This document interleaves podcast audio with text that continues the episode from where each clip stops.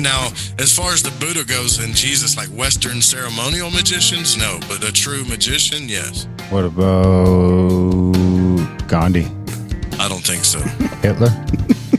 No.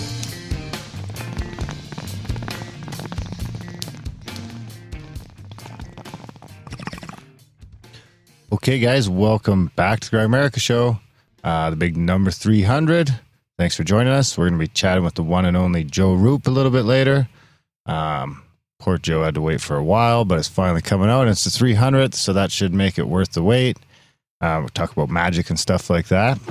But first, we got Grandma Nipples Are Hard Dunlop. How's it going, buddy? You got me looking down. They're not hard. They're always like that. Yeah, I know. It's fucked up. You should like cover them with Band-Aids or something. Oh, come on. It's offensive. I'm offended. You're offended, eh? Yeah. Well, you better be careful. We'll be kicked off YouTube, buddy. We're kicked out of the chats. This is sad days, buddy. Seriously, we might not be on this fucking platform very much longer. And look what's happened to podcasting. It's already being censored. And now, you know, we didn't talk about in our last episode is it's going to be regulated. This is a push towards regulation. I wonder how much that's going to cost. I know. What's going to happen after that? Right? Who's going to make the rules? Not you. You know, people are allowed to propagate violence in some areas. And yet people, you know, speaking some truth are getting kicked off. It's a fact, man. It's terrible.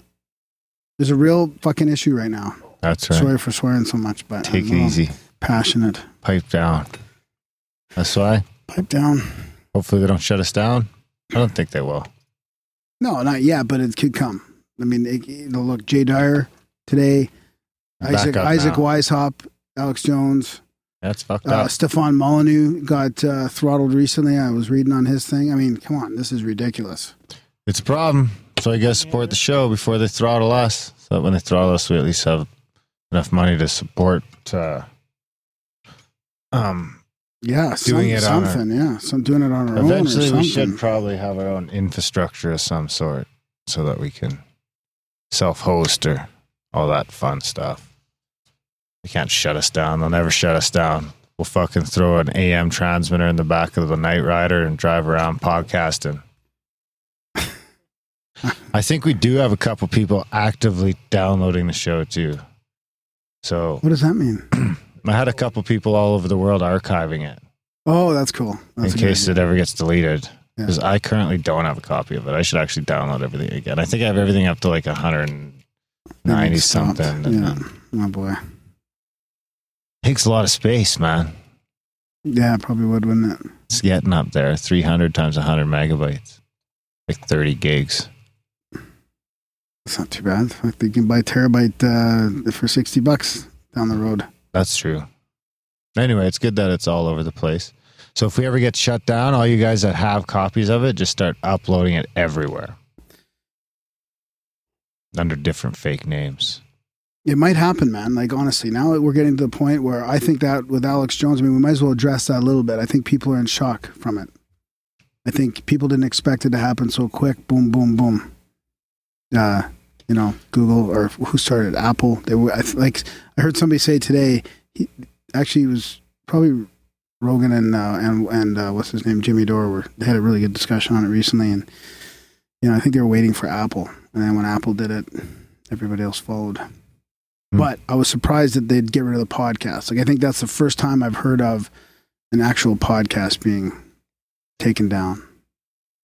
Well, it's taken out of the, you know what I mean? And yeah. People are looking at conspiracies the other way. Oh, now his app is more popular than ever and people are downloading his app and it's just increasing his popularity. But I don't know. I'm not buying that yet. I think this is a full blown start of a clampdown. Our fate would be hinged to Libsyn, I guess.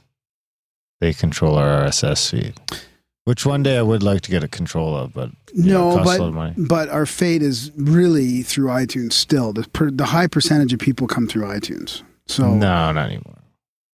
It's still over 50, word of mouth 60, now. 70. No, that's just that's where they listen to it, but that'll affect it. I mean, a lot of people might not come back and find it somewhere else. I mean, if you just the RSS feed wouldn't change.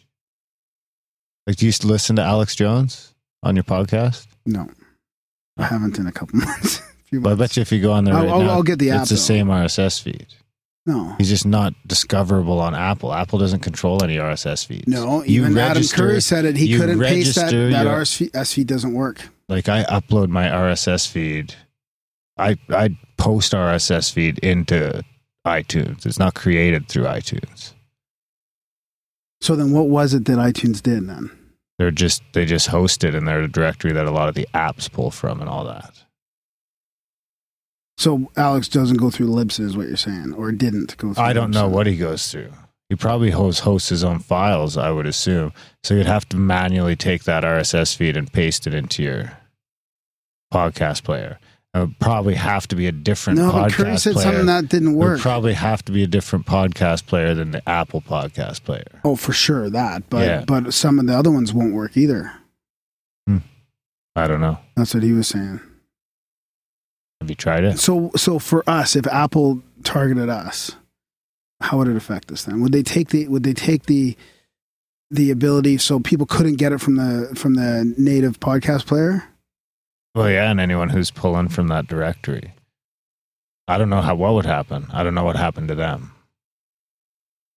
I don't know enough about it. Well, they still allowed the app. I'm wary to comment because, I mean, today I was talking about Jay Dyer not having a YouTube, and then when I was done the show, I went onto YouTube and found a YouTube page. That could be another page of his. Did you check which one it was? I mean, and maybe it wasn't YouTube. I think he was talking about his site being down. Oh. I mean, I saw his own page on he posted his own thing on Instagram. I thought I read it to you, but anyway, that's probably enough talking about that anyway. Well, no, it's a big fucking thing, man. So Jay's analysis WordPress has been suspended.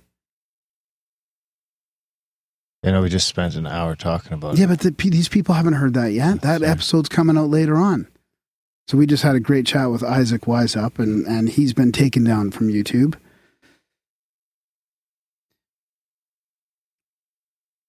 Yeah, it says, WordPress claims that you'd never be taken down from deviating thoughts or ideas. I mean, and it's not good, man. It's trouble. Support the show. Trouble. We talked about this years ago possibly happening, and now the biggest guy in the business, besides Rogan or whatever, but Alex Jones is fully disabled, except for his app that iTunes still somehow allows until what if that goes away? I mean,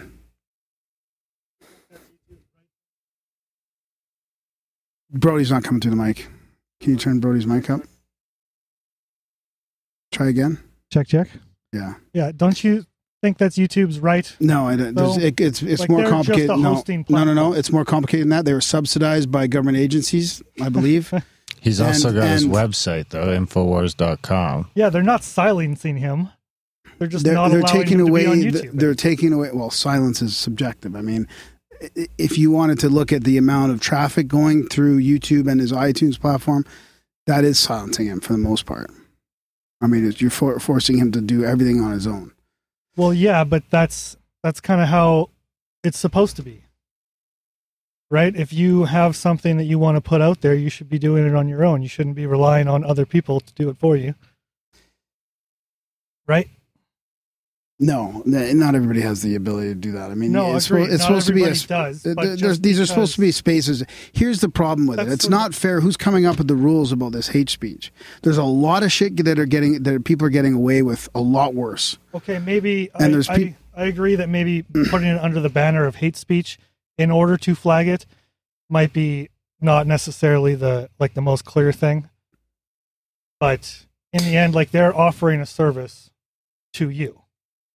You are using their service to put your word out there. Supposedly government funded to start up, apparently. That doesn't matter. Well, it doesn't mean it's necessarily a fully private company, right? I mean, and it's a monopoly as well. So it should fall under monopoly. It's going to force it to be regulated. But if it wasn't a monopoly, would it even be an issue? No, it wouldn't. That's the thing. If it wasn't a monopoly, it'd be fine. If you had 10 spots to go, then fine. One of them could take you off, no problem.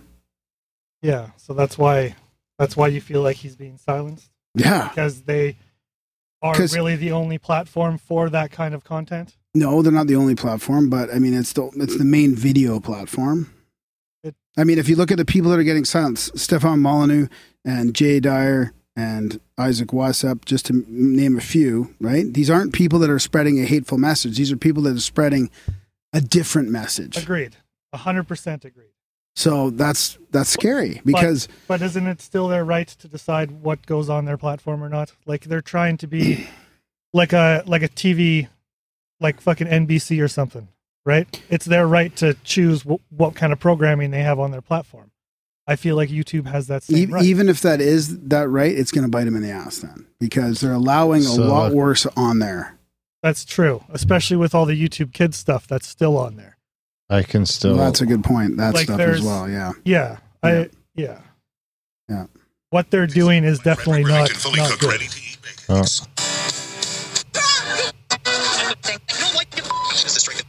Getting through all the ads? You called it. Holy man. There's ads like every 5 minutes now as well. F minus. If you quoted people...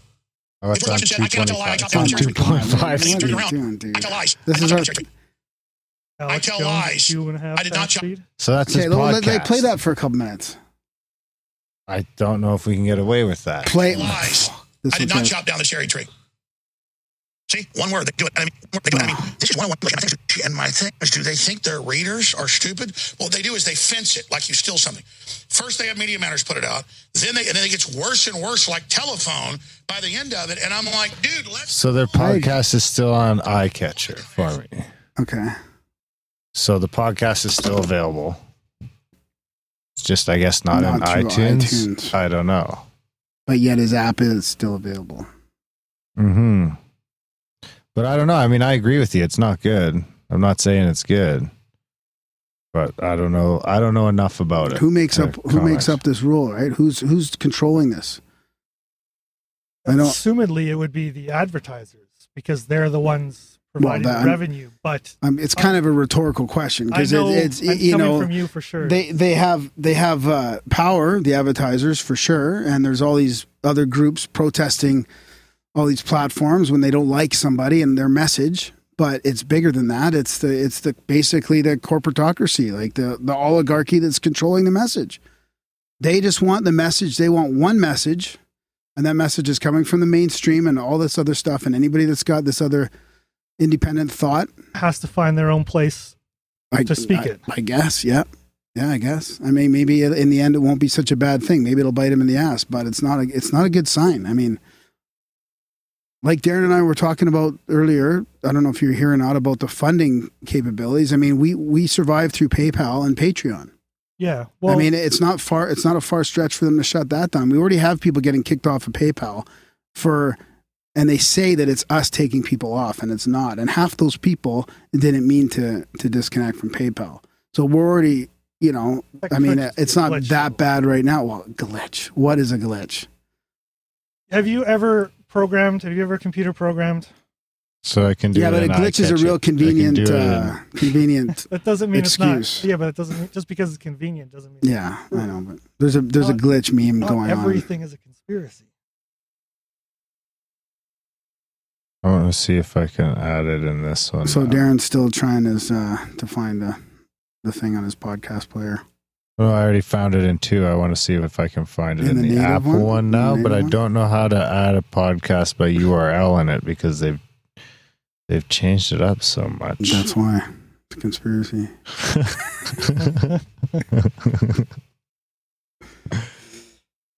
So, anyways, yeah, okay. I've had enough now. There's a little rant, but it was a good one. Sweet, it was good. Yeah.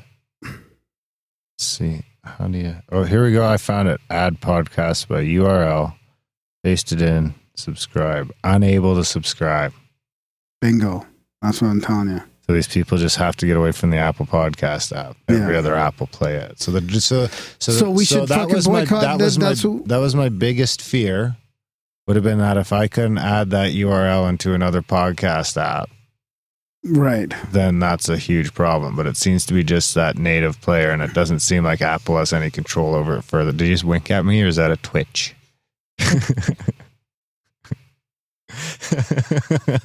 that native podcast player is like a third-party podcasting player? Yeah, like I have one too. Like Winamp or some shit. So like I mean, I've been telling Winamp's people more of a format, not to use the fucking native Apple app right. for and fucking now, 3 years, right? And now another reason to not use the Apple native app.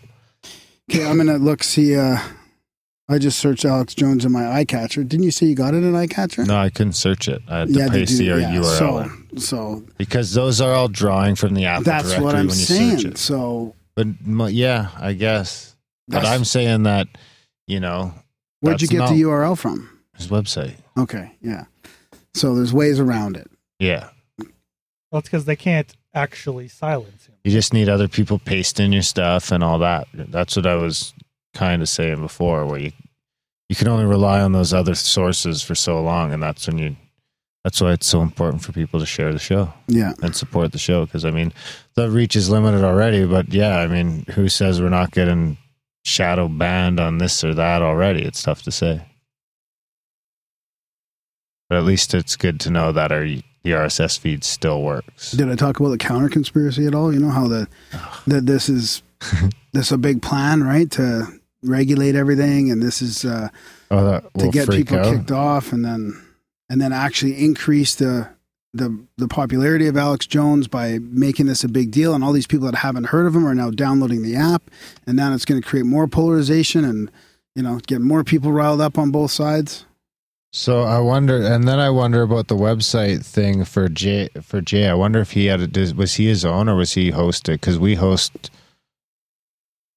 host our own. Jesus, I can't plug this thing in here. Oh, it's not the right thing. I think I have this thing. We upload our website to a separate host as opposed to actually going through WordPress. So I don't know if there'd be a different user agreement there or something like that. But our site run on WordPress, so that is a little disheartening as well. Well, and the other thing is Jay was just talking about connecting some dots with the pedophilia rings in the world and some of the conspiracies around that, and that's what Alex was talking about as well. So are these guys starting to touch on something that's not going away, and that's why they're getting booted off? Well, I don't want to get booted off, so maybe we should fucking not talk about it. Well, we're going to talk about it tonight after this intro we do here. And I think it's an important topic. There's way too much stuff out there to ignore it right now. Yeah, I think you guys should self-host anyway. Yeah. It's just super expensive, so it's not practical now, but maybe one day. Maybe one day. Grimerica.ca/support. Now, I do have something I want to play. Anyways, this is a great chat with Joe Rupe coming up on this show. Rupe. Yeah, we go in all kinds of Crowley and Golden Dawn stuff and talk about all different kinds of magic. And we get into some sort of global stuff as well. Yeah, talk about spiritual experiences, and it's fantastic. This is for you, buddy. Oh, no. It's not bad. Not as bad as usual. Thanks for tuning in to the Grimerica Show podcast, episode 300.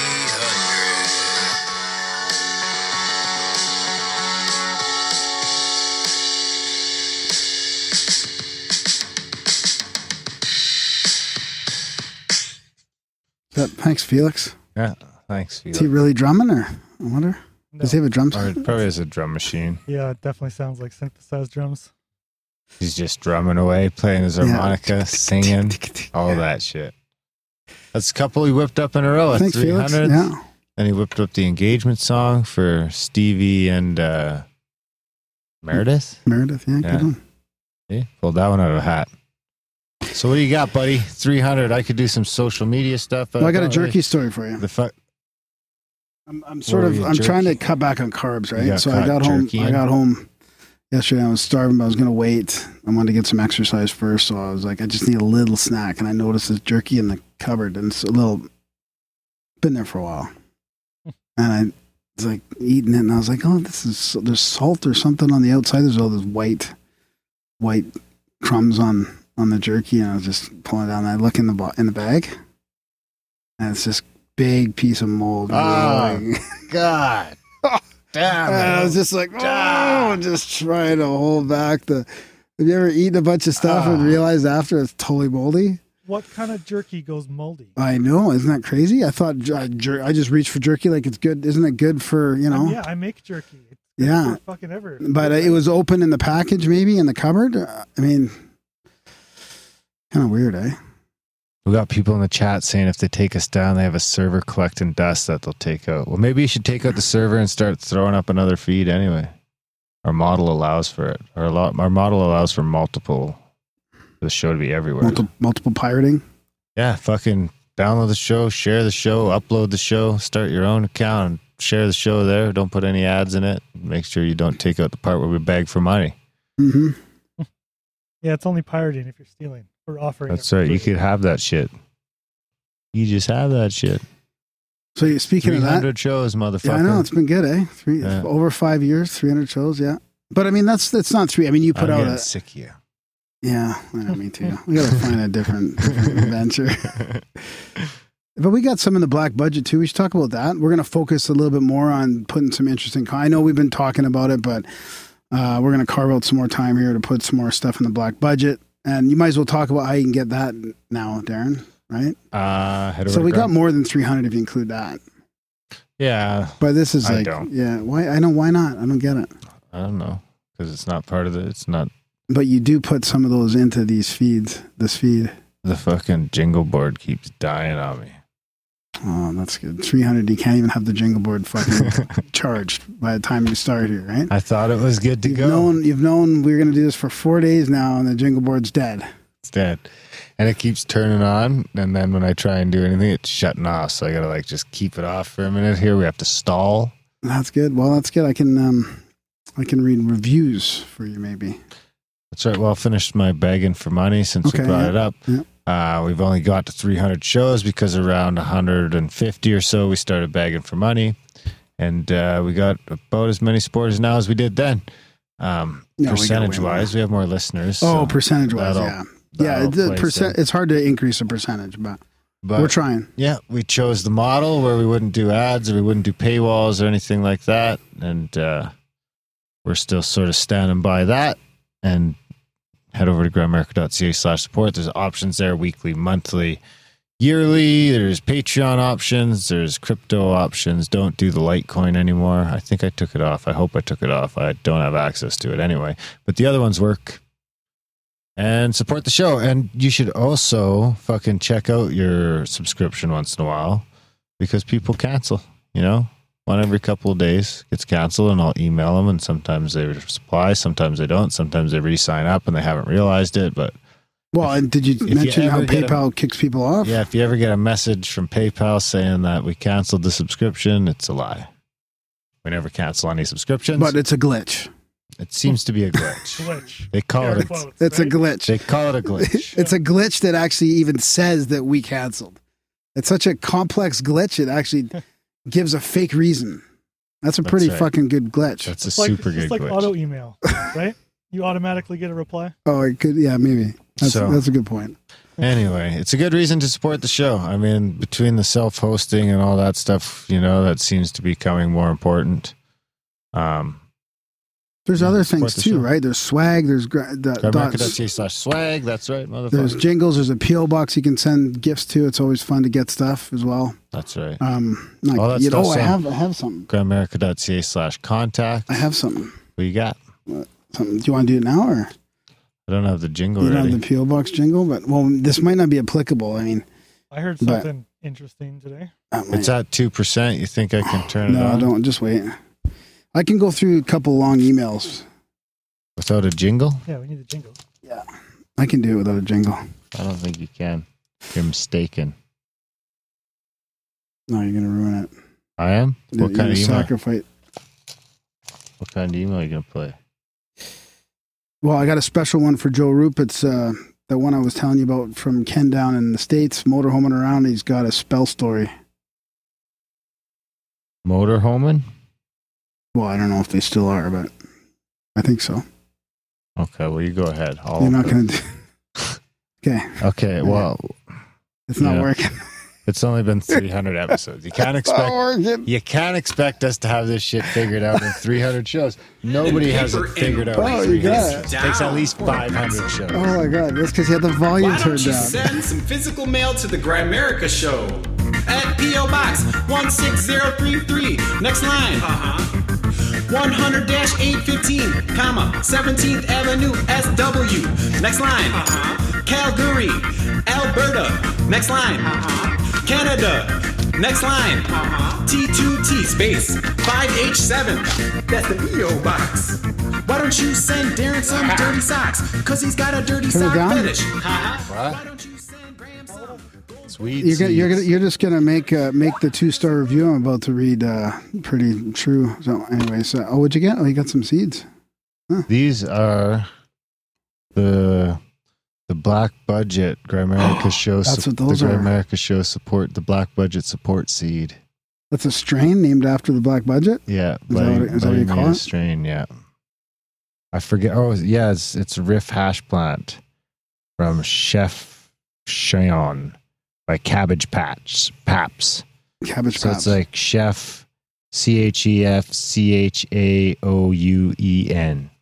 By Cabbage Paps, the words cabbage and paps. Free testers, Riff Hash Plant. Oh, this is a different one. So he gave me Riff Hash Plant. What does that mean, a hash plant? And this is the Black Budget support seed, which is a mix of Cluster Funk was the male and Black Lotus was the female. Black Budget. Oh. So that's pretty cool. Maybe we could get producer Brody to grow something. Yeah, I was just gonna say, there you go. Excellent. Yeah, there you go. So who's that from? Is that from Cabbage Paps? No, but I don't know who that is. Well, you should look on the envelope. It's on the envelope. I don't think I should say his name. He sent pot seeds, and I think he's a knight of the Round Table, a knight of the No Agenda, from what I remember. I'm not gonna. You know, there's no note in here. I don't think I'm gonna say someone's name who sent pot seeds from this. Well, what state's he from? I think it's from abroad, no? California. Oh, yeah. Hmm. Well, I see what just happened to Mac in California, so we'll just leave it at Cabbage Paps. Okay. Cool. Thanks, Cabbage Paps. That is definitely one of the cooler things that's happened, eh? Yeah. Support for 300, that's good. We got our own strain. Took 300 episodes to get our own pot strain. Bingo bango, baby. Worth it. We can hang him up. No, we can't. We need you to support the show so that we never have to hang them up. So speaking of that, what kind of we got lots of reviews.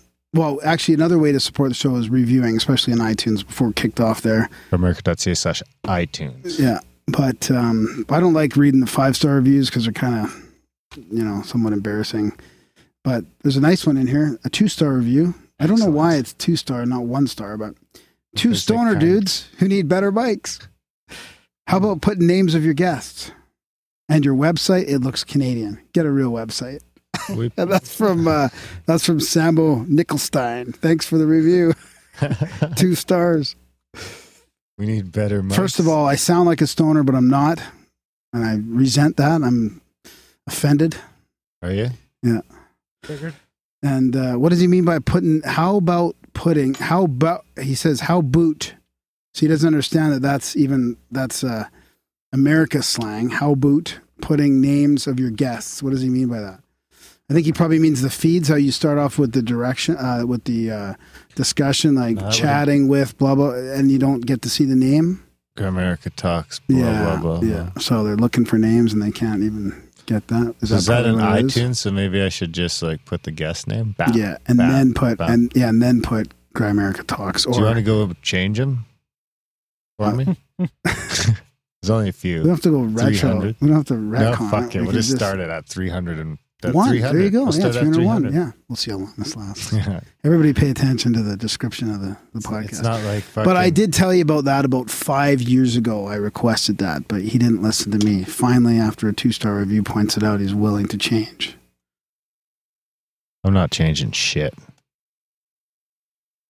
Will he change it to 5? Ask. Okay, I'll change it and see if he changes it, because that's happened before. It's a good point. It bugs me when I can't see the script. When I don't look at the show in that shitty app because they fucking censor people. So no, it's in my app. It's in all the apps. It's in the feeds. It's on It's everywhere you see it. Oh. You can never see the guest? Yeah. Of just, I see. You can if you go into the notes, but you can't just looking at the list. So if somebody finds our show and they go down to find out who's there, they have to go in deep to find out who's there. Huh. Like, well, and actually some of them, like in the Eye Catcher one, you can see like Grimerica Talks, Podcasting, Persuasion, and More with Scott. Grimerica Talks, New Age Truthers and Global Control Systems with on that one? Nothing. No, this one, Grimerica Talks Ancient Mysteries and Esoteric with Michael. Esoteric? Yeah. Is esoteric a word? It's esoteric. I gotta see what this one's like now. Well, I started with the number. This one's just says Grimerica Talks. Over and over and over.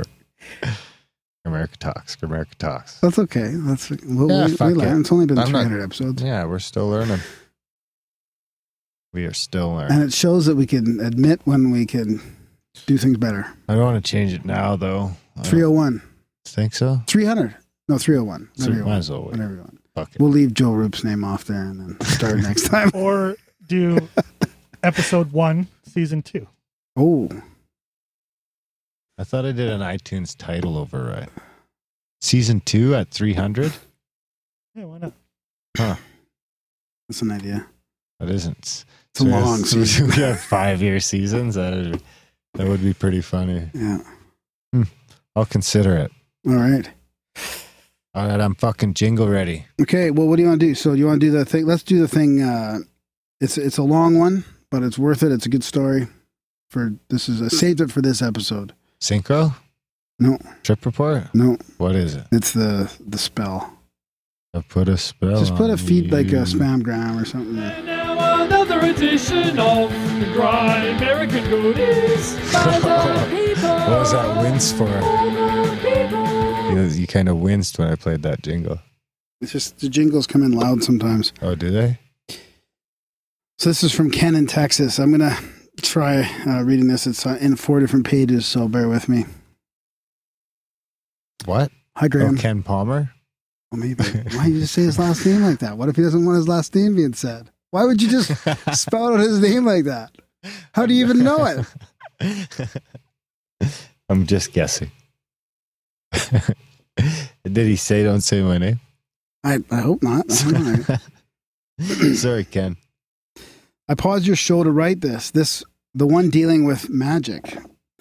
As always, I appreciate both your and Darren's approach to the interview, so on with my story. As I mentioned in my introduction email, my career was maintenance. At the time of this incident, I was working in a cigarette factory, and my tasks were centered around keeping the machines humming along. The factory had several bays. Each had approximately 24 modules or complete fabrication stations for making finished cigarettes. Each bay had a shop for the techs to work from when needed. I say when needed because there were nights when the machines would run well. In our case, 8,000 per minute per module. That's a lot of smokes. What's a module?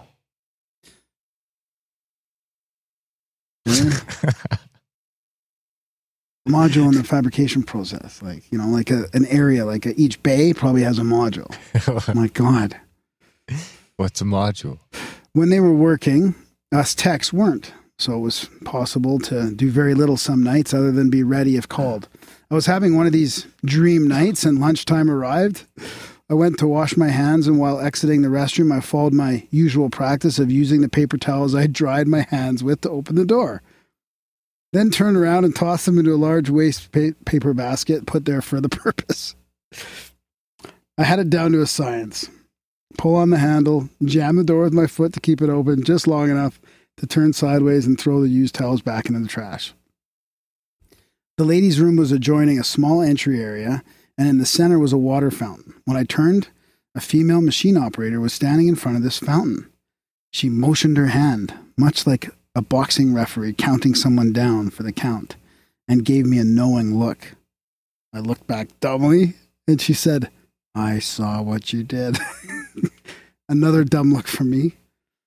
"I saw you making the motions," she said. It dawned on me she was... I got to switch over here. She was referring to a spell of some sort. And I said, oh, yeah? Right. Sarcastically. This irritated her, and she said, so you don't believe?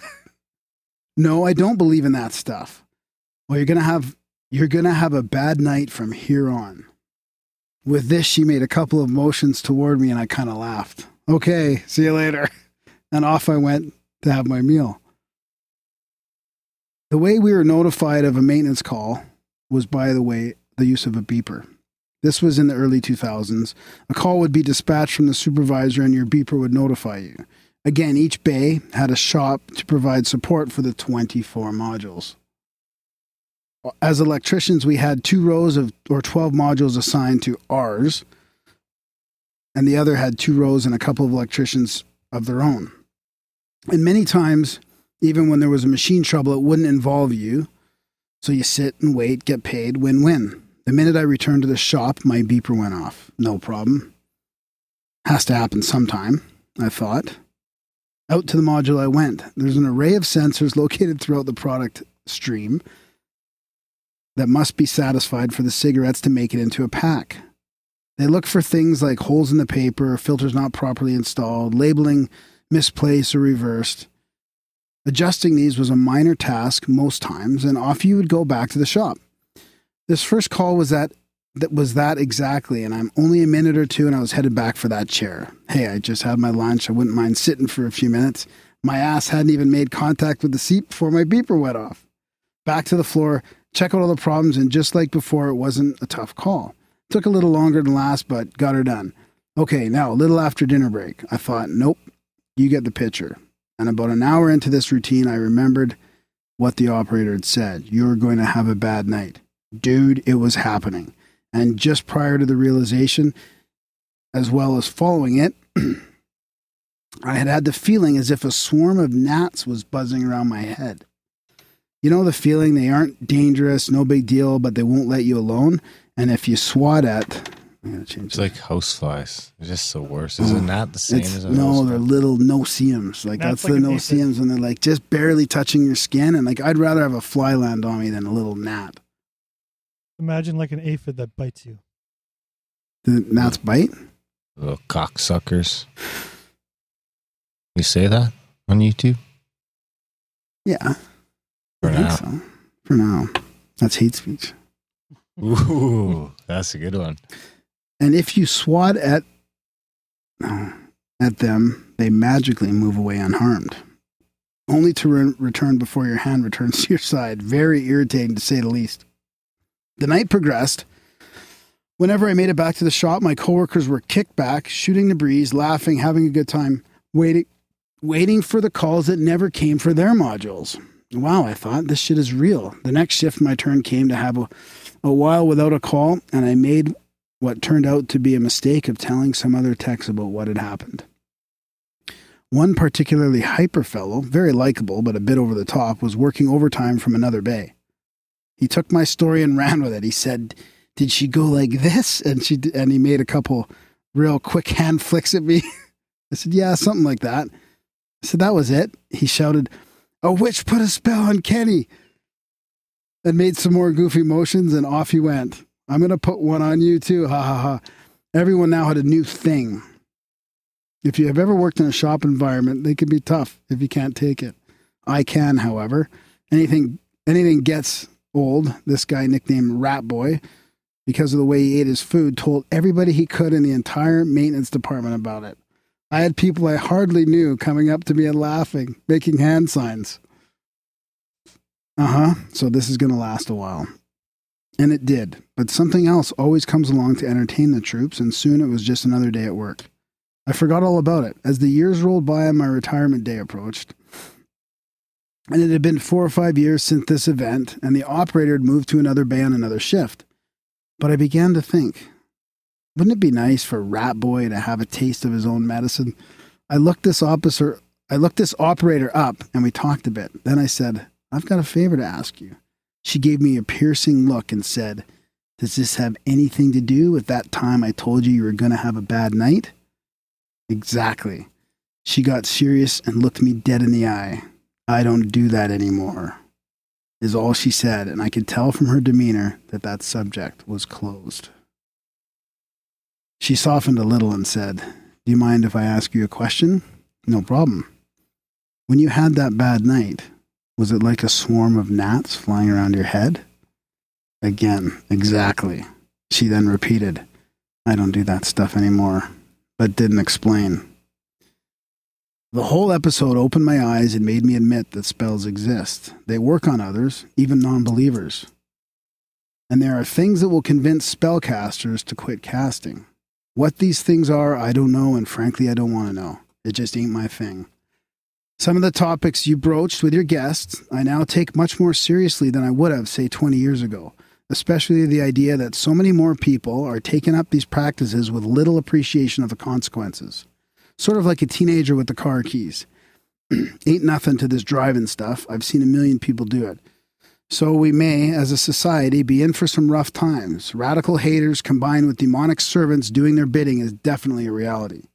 I'm going to finish the interview. I have to reconcile my decision to remain ignorant of the workings of this practice with the need to be able to defend against it. Thank you both for a great podcast/interview. Your friend, Ken in Texas. Now, listen to that line. I have to reconcile my decisions to remain ignorant of the workings of this practice with the need to be able to defend myself against it. How can you do both? How can you remain ignorant and defend yourself? That's what he's saying. He's got to reconcile his decision, right? Like, you know, do you remain ignorant or do you defend yourself? Ignorant. I choose ignorance because how often are you going to be attacked by a spellcaster? I don't know. Yeah, but it's happening subconsciously. It's happening from the mainstream media. If you're watching the mainstream media, you're fucking getting affected. They're casting spells constantly. Lying, bullshit, propaganda spells. Do you have any haters that are casting spells on us? You? Me? I think we do. Something shifted after that fucking episode with, what's his name? Who? What's his name? You know, Garrett. I don't even want to speak the name.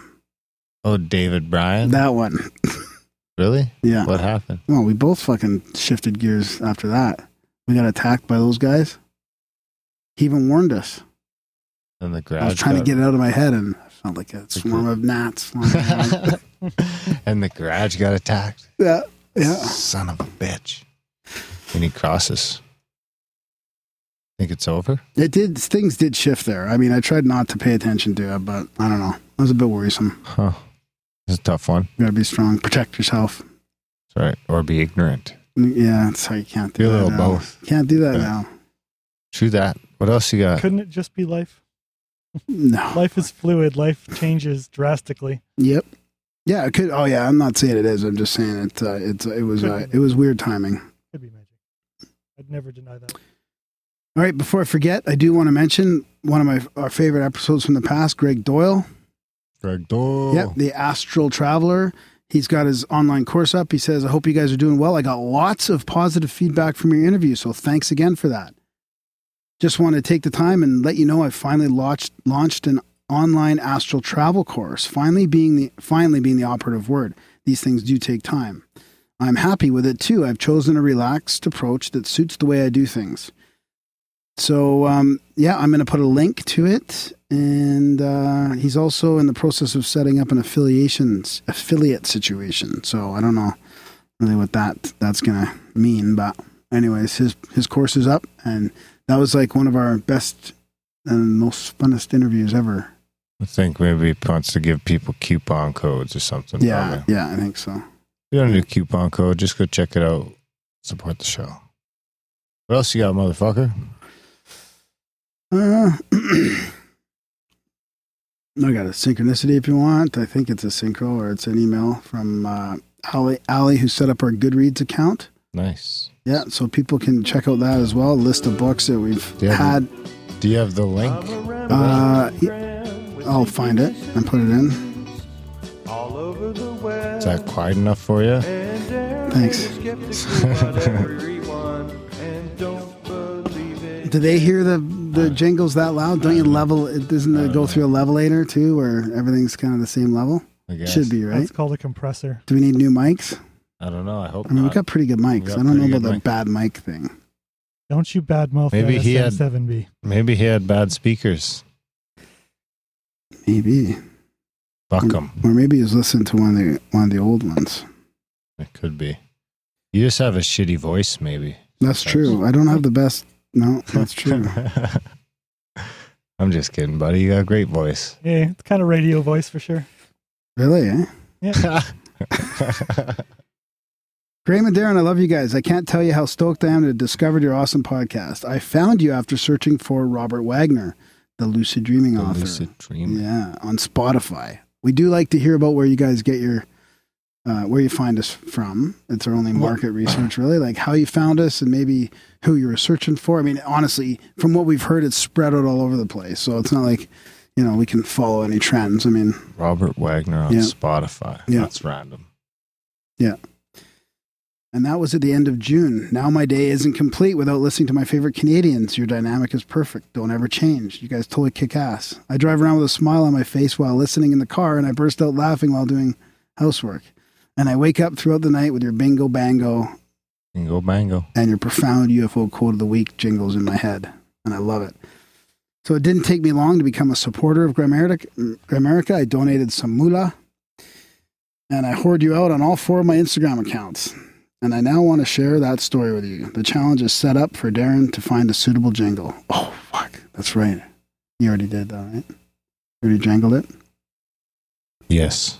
I grew up in a small town, and this is kind of cool. I remember I might end up changing it up. I want to see what Brody thinks about this. Okay. Is this just life? I want to know if Brody thinks this is just life. You know I'm a non-believer. He's a non-believer, and he's a little fired up tonight, so you're going to have a real hard time with Brody tonight. Let's hear it. Wait till he gets into the next episode about pedogate and all that. Oh, boy. We'll see if he's a non-believer after that. And it won't take Brody long. He's gonna be a believer. Pedophilia is not a conspiracy. Actually, it is a conspiracy. Oh, you'd be surprised. The cover-up is a conspiracy. All right, let's have it. I grew up in a small town in southeast Arizona. It was one of those towns where everybody knows everybody. Population like 1,000-ish. My parents never bothered to lock our doors at night, but I really want to know what Brody thinks about this. Well, when I was 14 or 15, I took it upon myself to lock up every night. I soon started having dreams in which I was doing my nightly door locking, but one specific door wouldn't lock. We had 3 doors. That same situation kept recurring in my dreams, with only that one door not locking. Finally, it was bothering me so much, and I was so anxious for those dreams to stop, that after locking the doors one night, I checked all 3 doors by pulling the handle towards me after locking them. Sure enough, that specific door came right open. To say I was shocked is a massive understatement. I told my parents, who didn't care.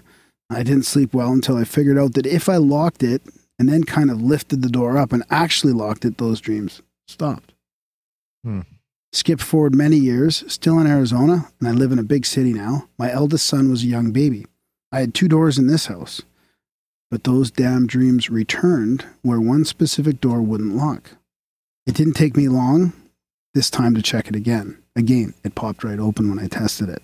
I took care of it and the dreams disappeared. It probably makes it a cooler story when I tell you what happened soon after each time I fixed the doors.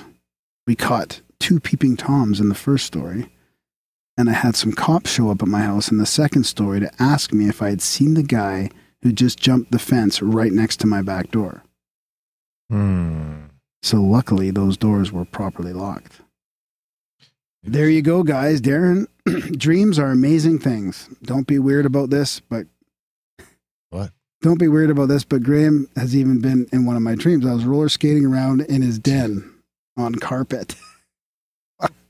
And no, none of those words are code for anything nefarious. Take it easy, guys.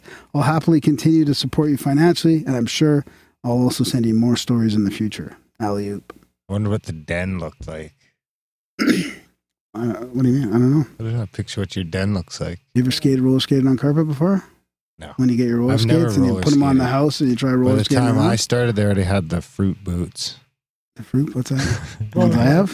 Rollerblades. The ones I have? Yeah. The inlines? Yeah. I didn't mind my gay hair? They first came out. I got it right in my hockey bag. I can grab them right now. I don't want to see them. You have some? I also have some. This is going to be something else. Yeah, I used to fruit boot. I have fucking... I ain't going to leave it at that. Oh, yeah, those are all right. Those are fruit poops. I could fucking cruise on those. No, really hard on the ankles. Yeah, that's because you have weak ankles. Those are just regular rollerblades. After my other rollerblades, I cannot hardly go very far at all, and my legs are killing me. You're all calf. My ankles are frail. Actually, they're both kind of half sprained right now. I'm trying to heal them.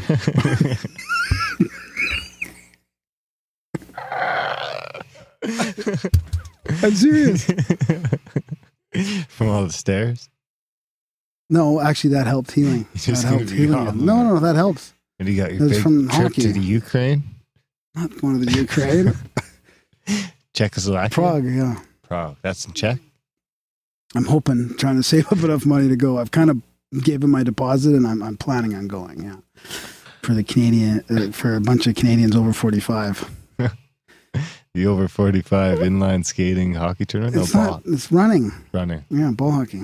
Floor hockey. Ball hockey. It'll be good. We'll be playing against club teams in Europe, like a bunch of European countries. It'll be pretty competitive. Well, that's a good reason to support the show, too. That's why I'm on a diet trying to get in shape. He's fucking stopped eating fucking bread and fucking chips for breakfast. He's on the vegetables. He's trying to slim down, so support the show. I'm on the moldy jerky diet. Strict moldy jerky, extra fucking pets. Could be why my stomach hurts so bad this afternoon after lunch, and I didn't know why. I'm like, oh my God, I had to go to the bathroom like 3 times. Having breakfast? I had vegetables for breakfast today. There you go. You probably have fruit. I have vegetables. I'm not a fruit guy. So when it comes to your boots. What? Why are these called fruit boots? I don't get it. Those are not fruit boots. Those are just rollerblades. Fruit boots are back in the day. Like the X Games rollerblades. They're specifically made for like doing tricks and grinding on rails. Those are fruit boots. The ones with the little wheels? The little wheels, they'll have like a gap between the 2 sets of wheels for you to grind rails on. They have extra edges beside the wheels. Oh, right. Okay. Yeah. Inside your boot. So yeah, those are fruit boots. I'll make for some excellent content if we can get you over to over to Czechoslovakia. Right? Do like a travel vlog? To do what? It'll be good show content to get you over there. I'm going to have to podcast from out there or something. Yeah. Because I'll be gone for 2 weeks. So. You're going to have to podcast in the middle of the night because I ain't changing my time. So, did I tell you my bike got stolen? Sorry for laughing. Yeah. I just found it. When I moved, I found the lock snipped in the backyard. Well, poor fucking... And I'm wondering if I should I file a police report so they know and all that? No. I mean, is that what you do these days? Or I guess you could. I mean, it's just, they're going to say, when was it stolen? I don't know. It was cut from the backyard. And check for it on Kijiji if I was you. Yeah. That's the first thing I would do. Filing a police report will help if it ends up going to a pawn shop. Yeah. Ain't nobody using the what if I don't have the serial number for it? Oh, then you're fucked. Yeah, then you're...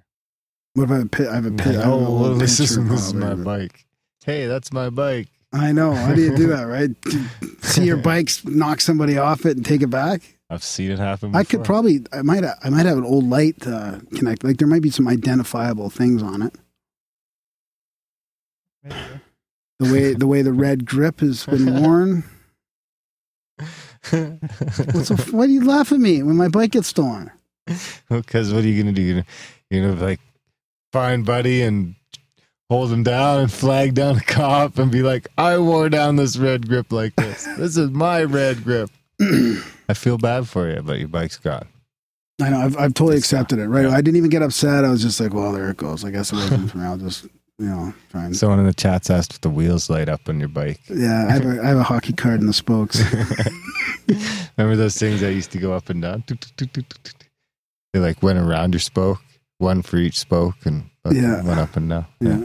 Those are the days, man. Simpler times. Did you ever put a hockey card in the spokes? Oh, yeah. And then we used to have one in each side, man. Or you'd run over a fucking pop can with your back tire and it would come around and catch on the thing. And, and then forever we had this thing where we wouldn't use our brakes. We would stop with our shoes and all my shoes were worn through. Did you put them in the front tire? No, in the back tire. We used to put ours in the front too.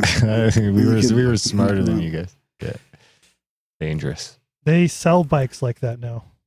You use your foot to stop? Yeah, they've taken the brakes off and they put like a pad on the back. Oh, that you put your foot on. That you put your foot on and that's your brake. We changed popular culture. Well, it's meant for people who ride in half pipes and do tricks and stuff. Well, that's probably why we started doing it. Did you ever play? We're probably emulating the half pipe. Did you ever play let down or knock down, or when you'd be riding real slow in the cul-de-sac and you couldn't put your foot down and everybody just goes real slow and tries to stay on their bike. Chicken too.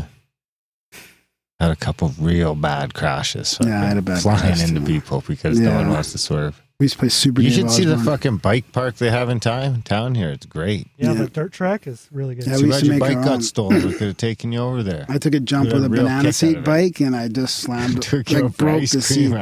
Broke the seat right in half. What? Sorry. What else you got? I am sorry about your bike. Don't you want to hear what I have to say about that? Yes. About what? About the door locking, yeah. And aren't you going to rate that? Or I mean, that's like, it's hard to categorize it because it's more of a dream, like a ripple stick or yeah. See there it goes. Is it real or a dream? What does that even mean? Your nipples are still hard. Got me looking down again. So what do you think, Brody? I don't know. It sounds maybe like some sort of precognition or maybe manifestation. Yeah. I don't know. But he's not a believer. It's definitely weird. Yeah. So how does that work? Well, I'm just not a believer in the fact that I think everything is a conspiracy. Oh, yeah. No, that's good. That's super healthy. Everything's a conspiracy to Graham. I know. No, it's not. It's crazy. Fucked up. I've been dealing with this in D&D. There's 300 episodes. What? Wait, what? No, that's not true. There is some. Against you? No, that I unravel. Oh, man, the gift that keeps on giving. Just 300 more shows, right, thanks, buddy. Yeah, good job. That was awesome. We need you guys to support the show. Thanks for helping out, Brody. Appreciate it. Seriously, that's support fun. The show. Thanks 300 episodes, all for free. Grimerica.ca/support, guys. If you haven't signed up yet, then you can at least tell us why. Well, because. Support the show because, did you say because? Support the show because we're a show and we need your support. And if you don't support the show, tell us because. I don't support the show because. Yeah, sure. All right, guys, enjoy the chat with the one and only Joe Rupe.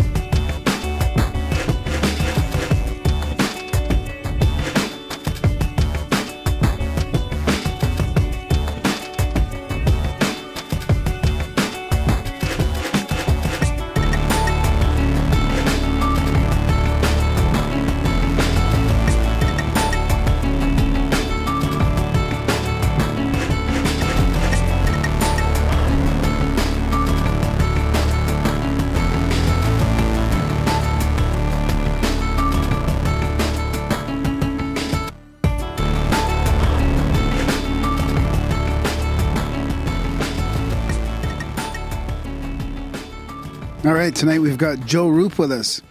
We were just on Joe's show, actually a couple of his shows. He's a radio host of Lighting the Void on Fringe FM. He's more than a radio host. He's also a very interesting dude. I'm going to let him tell us more about himself since I don't have a bio ready. Welcome, Joe. Hey, thanks for having me, man. But we should. I mean, I've never really, formally heard you talk about yourself. He's a motherfucking magician. Yeah. I don't need a bio. I'm not some dude that's got, all these big backgrounds and a whole bunch of stuff that, you don't have to make me sound real special. I'm just your ordinary average Joe, but I like studying the esoteric and I love the paranormal and conspiracy. Well, I think more like Darren says, you're a magician. Yeah, well, I don't even like that word magic, really, because it makes people think all kinds of weird stuff, but it's really an initiation system, what a lot of us would call Western ceremonial magic, or the Western initiatic system versus the Eastern. That's really all it is. But it's been known as ceremonial magic or traditional ceremonial magic, yeah. Hmm. Or some people have called it high magic versus low magic, right? So, what's the difference between high magic and low magic? Well, High Magic is a series. It's like where you do ceremonial magic to ascend through different energetic levels to come together with your higher self, pretty much, for lack of better words. Low magic is like when you light candles or cast spells or twist stuff around your finger or, stuff like that. So you see a lot of low magic in Wicca, but you'll see a lot of high magic in Rosicrucian or Golden Dawn schools, or even what Aleister Crowley teaches. Huh. Did you catch that? Yes, I know nothing about magic, so most of it went over my head. This would be, we should have done more shows on it. Well, we will. This was just, but it takes baby steps. Baby steps, Darren. Baby steps. We gotta go a little bit at a time. You don't want to jump right into that pool. And then RT had him on, which has me wondering. Yeah, didn't you guys have Gordon White on? Have you had him on yet too? Yeah, we had him on a couple times. We've talked about it way more than Darren realizes. But this is getting deeper, right? This does get deeper, which is awesome because there's so much of a overlap between sort of the new agey intention stuff as well, and like you're talking about your higher self in there. I mean, there's a lot of parallels as well, I think. Yeah, but there's also a lot of confusion. Right now there's a Golden Dawn order on Facebook that's getting 150 new subscribers a day. So there's way, way more people out there practicing magic than ever before. It's like, it's insane. Yeah. And I wanted to talk to you about that. So is that dangerous? I kind of think it is in a way. Yeah, I do. But I'm in the minority. See, a lot of people are getting into chaos magic, and there's a whole lot of stuff out there about Crowley and Thelema, and I'm trying to stick to the more traditional, original Golden Dawn teachings. I'm not saying they're better, but I feel like for a system that deals with people, because there's a lot of messed up people out there, and we all got jacked up psyches. This system was designed perfectly for you to deal with that. Crowley's got a fast track system, which could, in my opinion, could be dangerous. Chaos magic is just, you've heard about some of the stuff they do when they do sigils, right? I mean, we don't have to get in too big a detail about it, but it's no, I haven't heard. Yeah. We'll talk about that. Yeah, man, we got lots of time. Well, what you'll hear people making sigils magically, right? That's what, I'm going to make this magic sigil and I'm going to put my intention into it. And I'm going to get to gnosis. And of course, and the way they get to gnosis is they get to the orgasmic state. Doesn't matter how they do it, right? They just got to get there and charge that sigil magically and get what they want. But, it works. And it does work, right? So it works. The weird part is you got to let it go before it works. But it works. But what's happening is I don't think enough of us are actually dealing with ourselves. And that was what the Golden Dawn system was designed to do. It wasn't designed for you to be able to cast spells and write sigils and do all this stuff. You went through each elemental grade to deal with the aspects of yourself in order to become an actual adept. So there's a lot of people out there saying they're adepts and they haven't even went through the original system that was designed to get you there. Right. People like Jason Louv and I would say Gordon White to me are advanced. I would consider them adepts. But when you look at a magical group online and there's 100,000 people with 150 a day just jumping in this group, it's important that we understand the history of magic, what it really is, especially from a high magic standpoint of view, and how to separate everything, Is there any way we can make an app or something to harness these people's magic and use it for our own evil deeds? Well, I don't know if they've got plenty of apps out there about magic, but I don't think they've created one like that. I mean, see, that's my point. What if I told you, Darren, I said, look, you could pretty much cast for anything you want to manifest in your life. But the most important thing is for you to discover who you really are and your higher self, or some people call the Holy Guardian Angel, right? That's the ritual Crowley was doing when he went out there to that island. People think he was trying to invoke demons, but he did a ritual by Abramelin the Mage to unite with this Holy Guardian Angel. It wasn't an evil thing at all, but it wasn't successful either. But if I told you, my point is, I give you two options: discover who you really are your magical self, your higher self, or go out there and you can get and have anything you want, what are you going to do? Well, can I do the one till I figure out the other? That's exactly what's going on right now. You understand what I'm saying? I'd rather do the other one. So the Golden Dawn is more like a self-help path to magic? Yeah, it's more like it's a complicated spiritual system of personal attainment, growth. Right? So, right, yeah. So the original Golden Dawn was a mixture of Jewish and Christian mysticism, ancient Egyptian philosophy, Indian and Chaldean texts, all together, and it's spiced up in this really awesome system, you know. But the biggest part of it is Kabbalah, and in Masonry, you know, all these Masons are doing these rituals and stuff, and they don't really know why they're doing it, but it's really all just Kabbalah. Kabbalah is the system, the software behind high magic, ceremonial magic.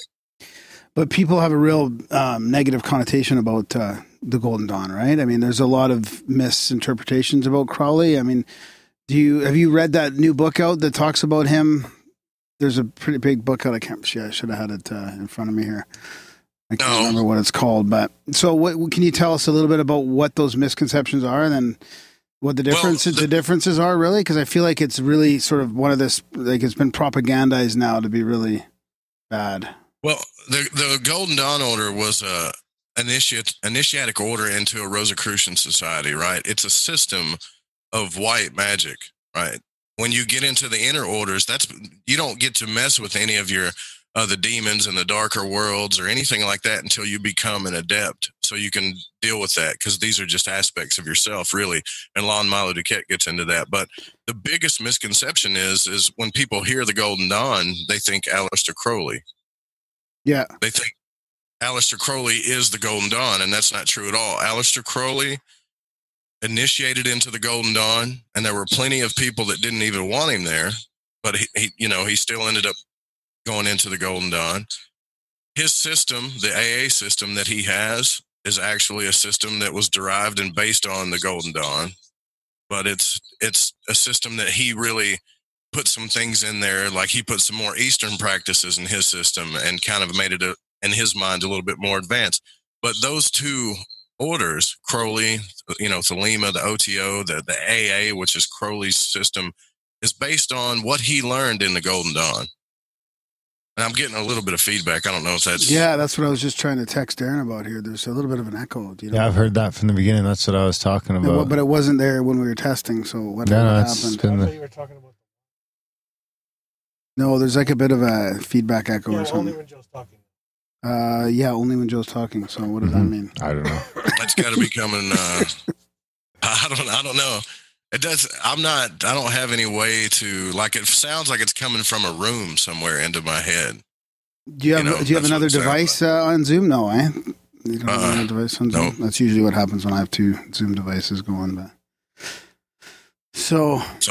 that's interesting. These guys will figure it out in the background while we chat. So that makes more sense to me then. Yeah. What are some of the other misconceptions about Crowley then? Well, some of the biggest misconceptions about Crowley is that he sacrificed kids and babies and stuff. And that, look, you know, I'm not a really big fan of Crowley. No. I'm just, yeah. But Crowley was an intelligent person. Crowley was according to some of the Golden Dawn members, he was an oath breaker. So he published all the material. Him and Israel Regardie published pretty much all of the material about the Golden Dawn school, number one. So to them, you know, he's an oath breaker, right? But I think in all fairness, when people accuse Crowley of sacrificing children and babies and stuff like that, the real truth is that he just wrote about it. You know, like what I was telling you earlier. So he was big into sex magic. And when you do sex magic, you have to have orgasms. And then when you have orgasms, you know what happens, right? So he says, well, in a writing once, he said, well, I sacrificed 99 children on a magical operation and it didn't become true. Well, what he's talking about. He's talking about his sperm. He's not talking about real children. Okay. And he would do that to mess with the public, to mess with people. he had this kind of megalomania thing where he liked to mess with the public, and they would come back and say he's evil and stuff, and it would just blow him up. But as far as, he's got some really great writings out there, man. I mean, he really does. But I think the problem is he's being idolized because it's so profound what he's writing when people start reading his stuff, just like the way Anton LaVey, I'm sure you've heard him speak, right? Very intelligent, makes a lot of sense. It's so profound, but really you start, it's kind of like a slippery slope to not worrying about morals in the end. I don't think Crowley ever intended to be evil. He just got that connotation, you know? Yeah. He was always trying to go outside the guidelines. So the Golden Dawn system of magic was very important to those members. It was something that they worked really hard for. It was sacred to them. And he just comes in and wants to just push everything around. And of course that would bother anybody. Right. Yeah. So that's pretty much the biggest misconceptions out there about it, is that I've seen these articles where Crowley's supposed to be, or the Golden Dawn is doing sacrifice and this and that. And I've seen people that have done public Golden Dawn rituals, traditional rituals, be put in all of this propaganda that's not true at all. You know, it's just a system of white magic. So it's just as equal to Eastern yoga, except it's a Western system. That's the only difference. A Western system where, I guess you could say, a mystic would meditate and just kind of wait on the divine light to come in and wait to unite with their higher self, right? Where the magical system in the Golden Dawn, you're forcing the situation. You're forcing this to happen through ritual and drama and incense and colors and flashing colors. And emotion too, is emotion part of it? Exactly. Yeah. Emotion and energy. And you're forcing yourself to deal with earth, fire, air, water, all these four aspects of yourself, right? That you need to deal with, you know? And that's what you see on the magician's tarot card. On the table, you see the pentacle, the sword, the wand, and the cup, which all represent the elements of the magician. So when he has that, he's rounded out his nature. He's become a magician, an adept. That's what Jane Shin was talking about. Is that elementals? Is that the same as like the king, warrior, magician, lover sort of idea? Before, I don't know what you're referring to. I'm sorry. I don't think, like, no, I don't think elements. The elements are coordinated with that. I don't think so. Maybe somebody might be able to do that. I mean, the way Joe was describing it kind of twisted it into that. I've never really looked at it like that before. Yeah. So the elements is like I said, it's air, earth, fire, and water. And there's a tool that represents each element. In fact, when you go through the Golden Dawn, you have to craft that tool. You have to craft your own earth pinnacle. You have to craft your own water cup. You have to craft your own, air dagger. You have to craft your own fire wand. And these things actually become, you see a guy doing a ritual in a circle with some wand that he just crafted like Harry Potter. And he's kind of doing this play, right? And you think, what in the hell is this guy doing? This is stupid. He's not turning into anybody into a frog or anything, but what he's really doing is he is causing effects to happen inside himself. He's causing effects to happen in the astral realm, and the astral realm can actually cause effects to happen here. If that makes any sense. Yeah. Wow. That's interesting.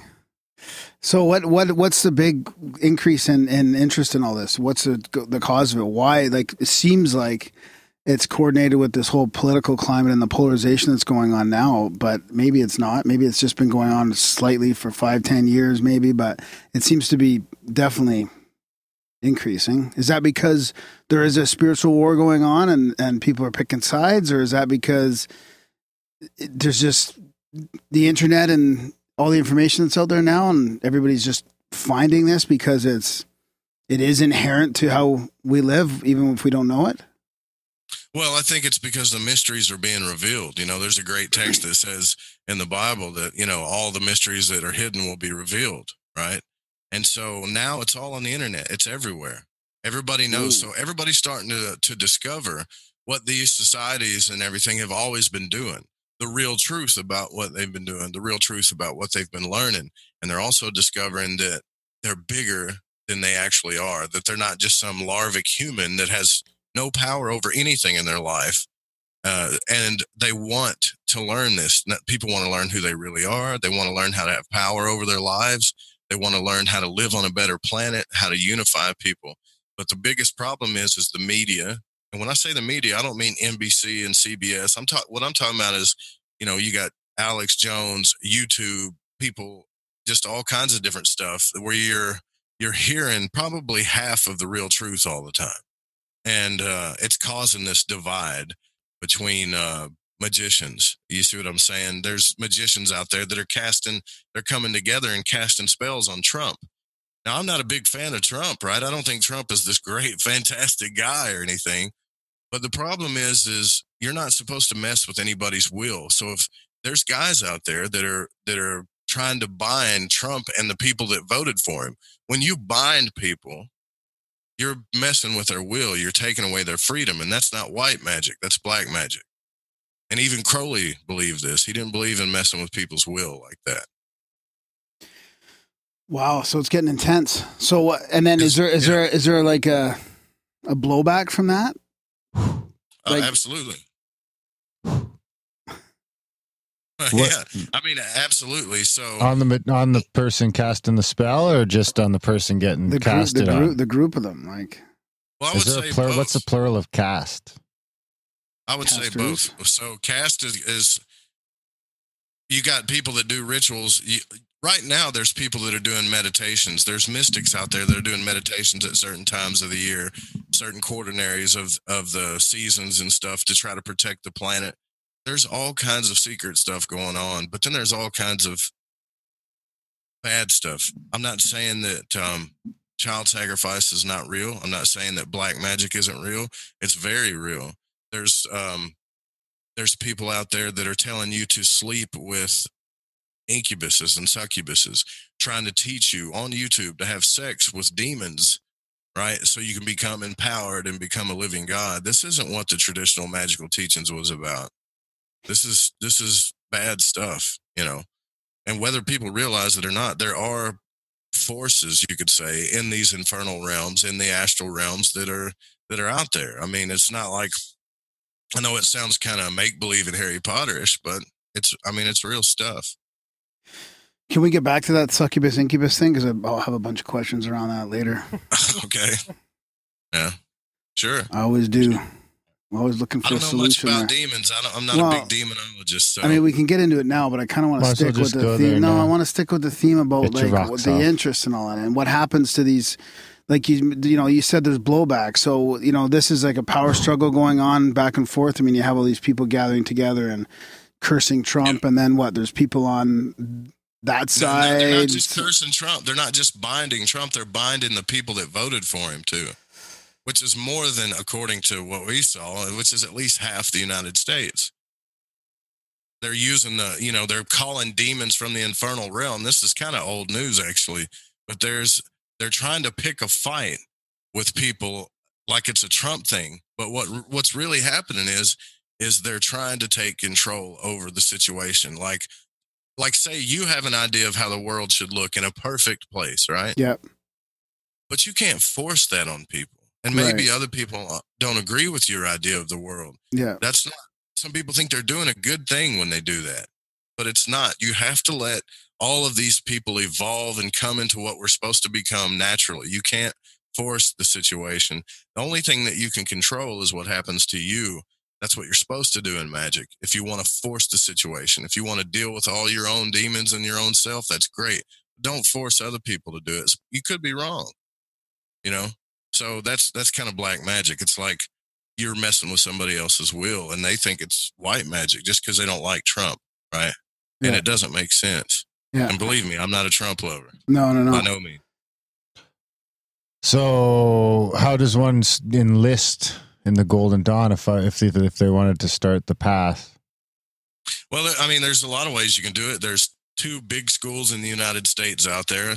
There's David Griffin's school, which is the Hermetic Order of the Golden Dawn and the Alpha Omega. Then there's Chick Cicero's school, right?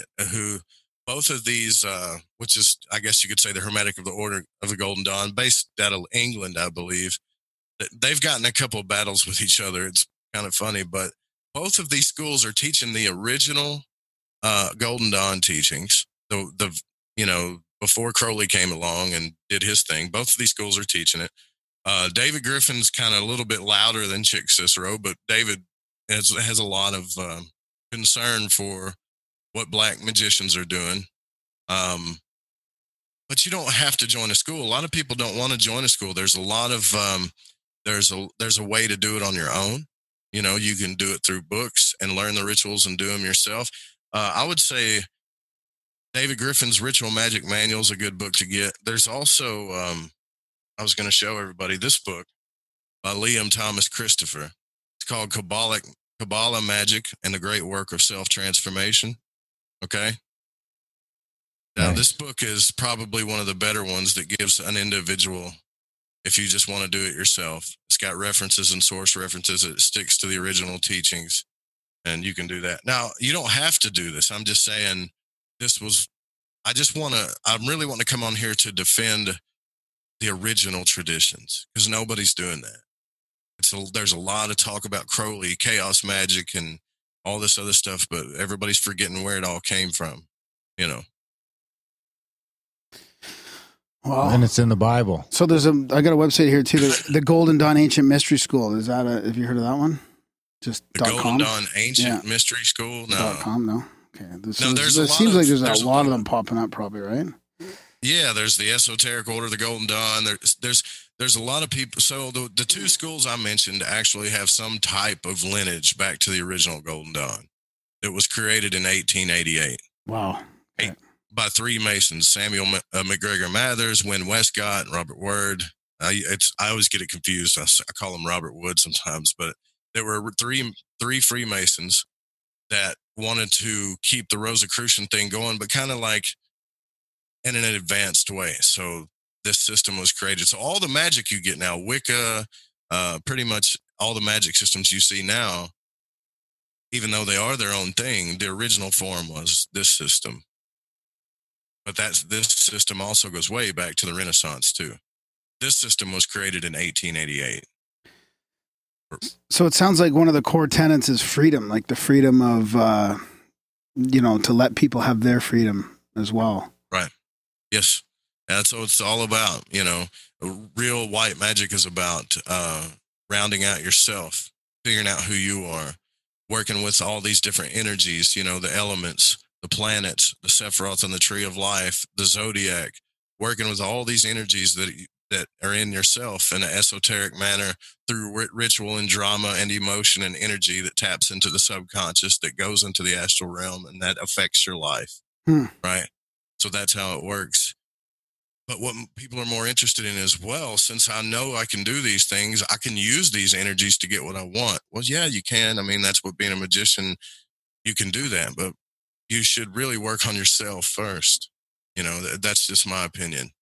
I'm not trying to force that on anybody. All I'm trying to do is say there's not a lot of people talking about this now. It's not popular. It's popular to talk about Crowley and chaos magic, right? So a lot of these alternative, like podcasts, maybe an alternative communication tools and movements, they're talking about, you know, like encouraging black magic. Well, I don't think they're encouraging black magic. Uneducated magic. Half-educated. I think they might be forgetting the traditional systems. Now, I haven't read, I haven't took Gordon White's system, but I'm sure if Gordon White is a great magician, which a lot of people say he is, then in his system, he's probably having his students deal with their elements and their natures before they start getting into this stuff. That's what I feel is important, because you become responsible for more than just yourself and the people in your life. And it can be dangerous. I mean, anytime you mess with your psyche, it can be real dangerous. But how do you warn people that are going down the wrong path and end up on the side where they're, I don't know if I should talk about sides, but do you know what I mean? Like, there's a whole bunch of people getting interested in this stuff now. There's a whole bunch of people that are on the fence, even like just Darren and I, learning more about it. Mm-hmm. How do you keep them, or not keep them, but what kind of advice do you give them for? You can't control other people, motherfucker. Didn't you hear what you just said? That's why I stopped myself. Well, I think first and foremost, you got to realize that there are several systems to get to this place, to get to your higher self, to get to what the Golden Dawn calls the Holy Guardian Angel. There are Eastern systems. There's all kinds of different. Magic is just one form of it. Mm. Okay. I mean, that's why I separated. I call it Western traditional mystery schools or ceremonial magic or high magic, right? There's also mysticism. Mysticism is more of a, you still got to deal with yourself, but to me, it's not really, you can't really apply it, in my opinion. I guess you could, but you're just sitting around waiting. I'm just going to meditate and wait for everything to happen. You got these people in the East that'll sit there for months and not even take a bath and just meditate and wait for this to come in. And it does. They open up the third eye. They do all this. Eventually it does, but you can get there in other ways as well. I will say that the magical system is a little bit more harsh. When you go through the initiation system, if you're not having to deal with all these things, like let's say when you go through Earth, you're going to be forced to deal with your health. You're going to be forced to deal with your financial situation, probably motherly issues that you've had, mm-hmm. These things will actually start happening in your life. And see, that's how I know that it's real, because these things actually started happening to me, forcing me to deal with my own crap, putting you in a boiling pot, right? Yeah. And once you've mastered that, then you create your pinnacle. Now you've got that tool down and you can use that tool for the rest of your life, And then what happens during the other elements for you? Well, then you move on to air, and you have to deal with your intellect and your psyche. Right. Yeah. And water, you have to deal with your emotional nature. Yeah. And then fire, you have to deal with your desires and your passions pretty much. And you got a tool for each one. But it's what you're doing when you're doing these rituals. Well, let's just start with a neophyte, right? Every school you start out as a neophyte, like a probationary grade. And, so that's like prospecting. Right, exactly. That's exactly what that is. And so when you're a neophyte, you learn how to work with the energies. You learn how to block bad energy and invoke good energy. You learn how to protect yourself from bad energy, but you also learn how to charge good things, right? So that's what you use when you see everybody doing this lesser banishing ritual, the pentagram. Well, the pentagram is used to do that. It's either used to charge certain things or invoke certain things. So are hexagrams. So this is kind of where you see the sacred geometry come from, where you see how you see on Doctor Strange and they're doing all these different things. Well, they got that idea from the Golden Dawn and original magic, where they're using geometry to evoke or invoke things or to protect. And on the OA too, right? I was going to ask about that. Yeah. I've the OA. What is that? I don't think I've ever seen it. Didn't we talk about this? You said you're going to watch it. It's about. You lied to me, Joe. That's okay. I'll send you a link. It's about some people reaching. What were they going? Was it near death stuff, or was it? Yeah, there was a bunch of near death people that get together, and they were able to do that fucking crazy dance and bring Buddy back to life. movement and tension, and then reaching other states and stuff. And I told you I was going to watch that, and I didn't do it. I think so. It might have been someone else. I was just yanking your chain. Well, because we had. Yeah. We had a guy on, I think it was Dan Davidson. It's come up like 4 or 5 times now, I think, on the show. We had a guy on that wrote a big paper on shape power, right? Everything has power. These shapes have powers. And he created these intentional movement scenarios, and the Hollywooders dropped by and stole his material, made this show. They didn't give him any credit for it. Oh, yeah, that's right. Yeah, they stole his idea. And OA was a fucking cool show. And he's the ending is kind of fucked. For real. Yeah, it was. Yeah. Anyways, yeah, you'd like it for sure. I mean, it's kind of boring stuff, when people start learning the original system, what it was really for. Like, in the neophyte grade, you're taught to project and block energies. You're taught to project energies through pentagrams and hexagrams. You're taught to stop the influx of bad energies. You learn how to defense yourselves with Egyptian signs of like Horus and Harpocrat and stuff, the sign of silence. You're taught how to increase your auric field and get more energy through the middle pillar ritual. So that's all you're doing. You learn visualization exercises, meditations, breathing exercises, and how to project and block energy. And you got to do this every day. you know? Don't do what? This? Why? Does that bother you? No, I like it. That's your middle pillar energy. That's your middle pillar. But it's getting my middle pillar excited. When people say middle pillar, you got to imagine the tree, like, you know, the middle of yourself, the chakras. When you look at the tree of life, you got two pillars there where you also got a middle pillar, which keeps everything balanced, you know? So you learn about that. You learn about polarity and things of that nature. And then you go into working with each element after you learn how to do that. So this is what the whole new age movement is tapping into. Magical. Yeah. It used to be more of a meditation. Yeah, you're right. I mean, but it used to be more meditate and crystals and unicorns and stuff. And now it's people are getting into the occult aspect, the Western aspect of it even more. I think there's even two factions, you know. I think you've got the more down and dirty occult magician style. And then you've got, I think, the new age people that are looking at it more as manifestation and intention. That are doing it sort of on the... Like the law of attraction side. God damn it, Graham. On the law of attraction side. I could almost see that as like two different camps. Yeah, so, and they both work. To me, they both work, the same thing. And the Eastern, too, they're all tapping into the same thing then, right? Yeah, yeah. The force. Yeah, I believe that. So I chose the Western system because it lines up with my paradigm, you know, and the energies like the Jewish God names, the Christian God names, the Egyptian God names vibrate with me more than, say, Eastern Vedic stuff does, right? So it works in my life a lot more than that other stuff. And that's because of my upbringing, you know? That's an interesting way to look at it. I didn't consider that it's all just sort of different ways for different types of people to tap into the same thing. Right. Yeah, that's all it is. It's just the Golden Dawn system was the original magical system based on all the stuff that you're seeing today, you know. In the West. Can you hear me? Jiggle your cord. I don't know if it's... You got a bad cord, brother? How does it just stop in the middle of the podcast? How does it just stop working though in the middle? Can you hear me at all? Somebody's trying to get me to shut up. That's what it is. No, you're still working. Graham's just high maintenance. I ordered some of that.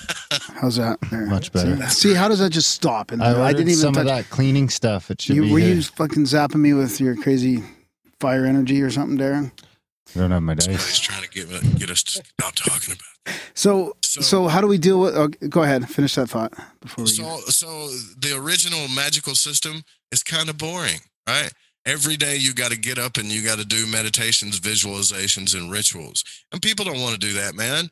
They want to keep watching movies and doing their comic books and then just do a sigil and, you know, jerk off and be done with it, right? That's what they want to do. Sounds great. And to me, sounds great, right? But to me, I think that's a problem because now in the astral realm is getting insanely crazy right now for anybody that actually travels it. They're busy up there. They're like, oh man, more of these fucking orgasms to deal with. Yeah. We can't plan out the... Look at them all just running into each other. All the sigils and orgasms. There's people, man, that understand all this, that have adapted a system to our society. Like Jason Louv's teachings are fantastic, you know? He doesn't really, I guess, I don't think he's Golden Dawn per se or OTO or Thelema, but his teachings, they understand all of this. He understands this, and he kind of takes his students through that. The tarot that people are using, you know, the tarot that everybody's always using, the whole magical initiatic path is in that tarot through all the elements, and it's right there. But a lot of people aren't seeing that. I think more people are seeing it now than usual. Though. Yeah, exactly. Well, between Harry Potter and Star Wars, a lot of people looking at magic. Yeah, for sure. I mean, Dungeons and Dragons is coming back. I mean, oh, here we go. It's magical time, I guess. Yeah. You're right. Well, I just think it's important that people stop putting the Golden Dawn in that category of black magic, Crowley, chaos magic, child molesters, Hollywood. Now, it's not to say Hollywood's not using magic, because they definitely are. Yeah, exactly. Yeah. But this society used to be a secret thing. It's been hijacked. Exactly. It used to be a secret thing, initiating people that were ready to go through this. What, they didn't feel like they were special or put themselves above people. When you came in, they would read your astrological chart, talk to you and see who you really were and figure out if you were ready to take on this, because it's not easy. It's the hardest work. If you're doing traditional ceremonial magical work, it'll be one of the hardest things you've ever done. And if it's not, you're not doing it right. Yeah, yeah. So let's get into a little bit of the succubus incubus thing before I forget and we lose time. So what would you do? Like, you learning all that kind of stuff, like how do people deal with people that want it? Like, I can't believe there's this other side where people are. No, but because there's a fascination there. I'm just curious. Yeah, well, somebody I love does, right? Okay. So it's, you know, like. You sure it's not astralgram? It's not astrogram. No, stay in your body. No, but you know, because I can't believe there's this other side where people are trying to manifest this, where there's other people that are scared shitless to go to sleep at night because this happens, and it's a real phenomena that people have to deal with, and there's not very many solutions that work. Well, you've got two dynamics going on here. What you're talking about is the magical. I guess you could do, I hate even saying this, but people divide magicians up into left-hand path or right-hand path magicians. The real truth of it is there's people out there that are doing this just for power reasons, and some of them are even in denial about it. Oh, they'll say, oh, it's not about power. But what they do, it shows you that they just want power. That's all they want. I mean, I'm going to get into this Lord of the Rings thing, right? When you get around the Ring of Power, that's what that's all about. Yeah, I want to ask you about your buddy who is trying to manifest power by his throat thing there. I want to talk about that too, but that's what it's all about is power. Then the other side is just, you're just trying to find your divine self. And then once you find that, and then you get that power, which actually comes from a source. Some people call it God. That's what I call it, God. You know, you actually realize that this is coming from somewhere else and you're just a part of this thing, but you know who you really are now. Then you help the planet and help society and help others. You could still do, I'm not saying don't do things for yourself. I'm not saying that at all. There's plenty of Golden Dawn magicians that once they get to that level, once they actually become a real magician, they've been through the elements and everything, that they cast for better things in their lives, but they don't affect other people's will. They don't make pacts with demons per se. I mean, some of them did, but I don't see why you would. Why would you make pacts with demons when you can work with angels? Why? You have to sacrifice something when you make a pact with demons. Sure, you might get it faster, but you're going to lose out on something. Even Lon Milo Duquette will tell you, if you want to study what real Goetia is when you make pacts with demons and what demons really are and what you're actually doing and what happens, Lon Milo Duquette is the best person to listen to, because he'll tell you, look, I had to make a pact with a demon once and I went limping away from it. And when you do this, you're going to go limping away, but you learn something and you move on. I, on the other hand, don't see the point in it when I can get angels to help me, legions of them. So how can you get these angels to help people with succubus problems?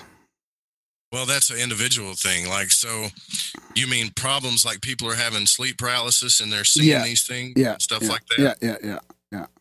Like literal succubus encounters, like what the succubus are supposed to be supposedly doing to people and are that they are doing to people.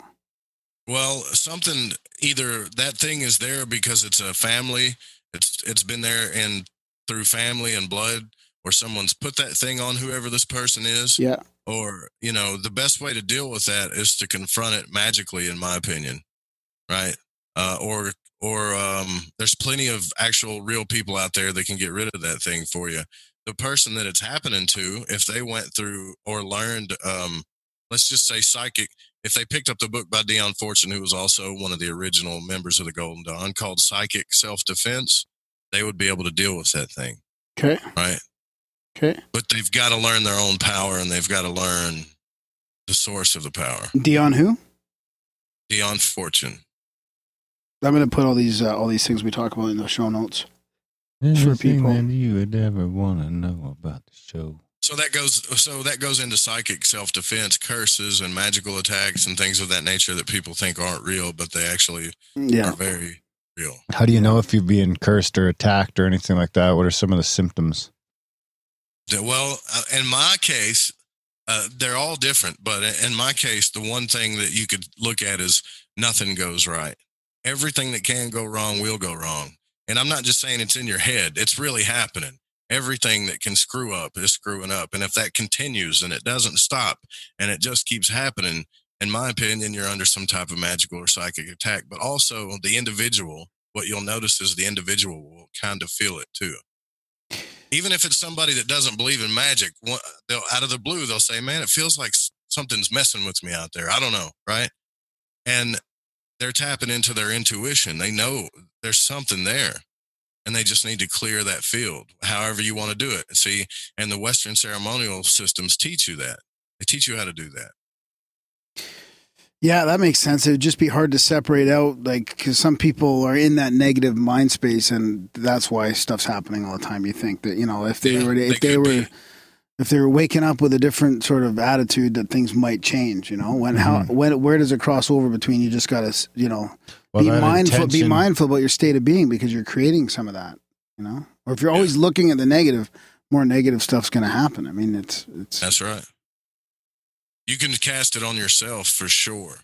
You know, you could be psychically and magically attacking yourself. Oh, maybe absolutely. That's kind of what it is. So there's doing it to yourself subconsciously, even just being in that negative mind frame constantly. I mean, the negative self-talk. I mean, people have those issues with their self-esteem and negative self-talk. You're almost doing it to yourself, or then you could have it externally happen to you through other means. Yeah, and if somebody's dealing with a succubus or something like that, these things, demons, succubuses, bad elemental forms. Is an incubus the same as a succubus? No, an incubus is incubating, is male, like succubus sucking. Like there's. So one's a boy and one's a girl? Pretty much, yeah. Female and male, I would say, not boy and girl.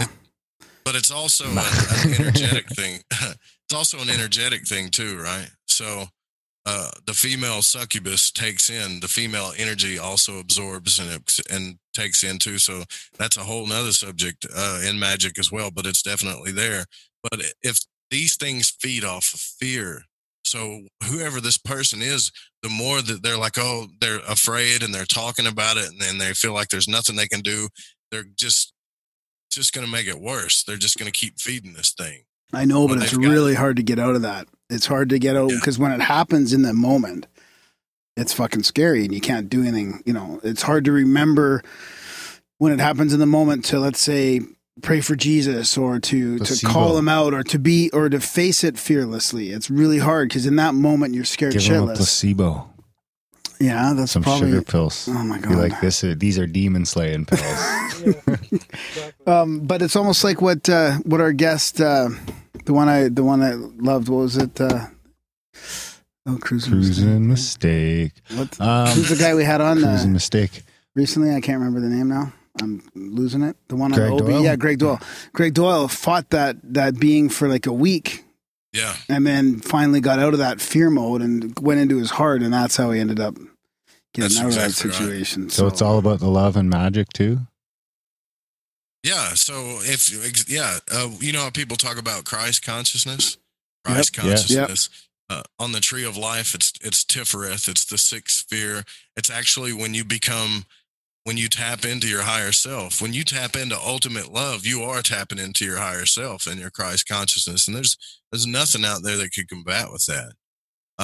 It's just that a magician can use a divine name like that person you're talking about. If they vibrated the name of Yeshua, see what would happen. Not because they believe in it, but it's because it's a name that's been used since the beginning of time by magicians for protection. It's got that power, Yeah. What's the word? Yeshua. Yeshua. It's also used in the Rose Cross ritual too, you know, many times. It's Yeshua. It's, Rose which is Cross like ritual. That's what people are saying that's Jesus. What Jesus's real name was, you know. Yeah, yeah. And this is the problem that Crowley had with the original Golden Dawn. He started feeling that religious thing about it. And I think he was super upset with religion to begin with. That it was its own religion, or that it was derived too much from religion, from Christianity? I think a little bit of religion was derived from it, probably. Yeah, see, because the Golden Dawn uses Christian names, it uses Hebrew god names, it uses Egyptian god names and Chaldean god names. And I think what it was is that Crowley saw a system that people were just not questioning anything about. They were just doing it. Okay. And even if he didn't agree with something about the system, he wouldn't challenge, you know, no one would challenge it. And that's what bothered him is he wanted to perfect this thing. He wanted to speed things up. He wanted to get there faster. That's what he was all about. And a lot of, like, Samuel McGregor Mathers, which was one of the heads of the order, actually took a liking to Aleister Crowley, you know, took him under his wing when other people didn't like him. Huh. Because he had vision. You know, he just wasn't there to accept whatever system that they were giving him, you know. Once he became an adept, he had questions. So, Darren, originally you wanted to talk about the religious aspect of magic, or how did you word that? And Joe was like, "Well, yeah, let's get on and talk about that." That was a few weeks back. I forget. What? I think it was mostly just to do with the religion and magic and how intertwined they are. Is that what it was? Yeah. The Catholic Church has an inner society, which is one of the missing things. Oh. That's what it was. The missing books in the Bible and stuff like that. You know how the. Is that what you're talking about, or was it more about the current political climate and religion? No, it wasn't about that. Like, it wasn't about the spiritual warfare. It was more about that. Yeah. So, which gets into what I was kind of going to just ask about. You mentioned, you know, the Egyptians and all the different, I don't know if lineages is the right word, that the Golden Dawn took this from or created this from. So did they all have their own ancient schools and magic traditions then that they pulled this from? Well, as far as the Golden Dawn system is concerned, it comes from it kind of has the same backstory as the Rosicrucian manifesto. Apparently this stuff was handed down through ciphers and manuscripts, and people, they've kept that real secret. So I don't know, right? To be honest with you. Yeah, right? Yeah. All I know is that it works, right? Yeah. I don't know exactly how they got the system, but I do know where these things come from, you know, Egypt, Chaldean magic, the Hebrews, Christianity. I am doing this a lot with my hand, right? Okay. I make a lot of hand gestures. Darren's got me all worried about it. I gave you a complex. That's magic. You did. That's exactly magic, Joe. You did. But yeah, so that's where it all comes from. And it's like, in the Catholic Church, they have an inner society of what you would call like magicians. Right? They do sacred rituals in secret. They do things like that. They don't ever tell or ever show anybody, but they have like an inner order. And Leo Zagami actually tapped into this and is talking about it, you know? Leo Zagami was one of the ones that this friend of mine first wanted us when we started this podcast to get on. Leo Zagami? Is he like a whistleblower from one of these things, Leo, kind of? Yeah. Mm-hmm. Is that a magic whistle? Leo Zagami has been, you know, he, there's certain things I don't agree with about, like, because he attacks pretty much all secret societies, it seems. Yeah.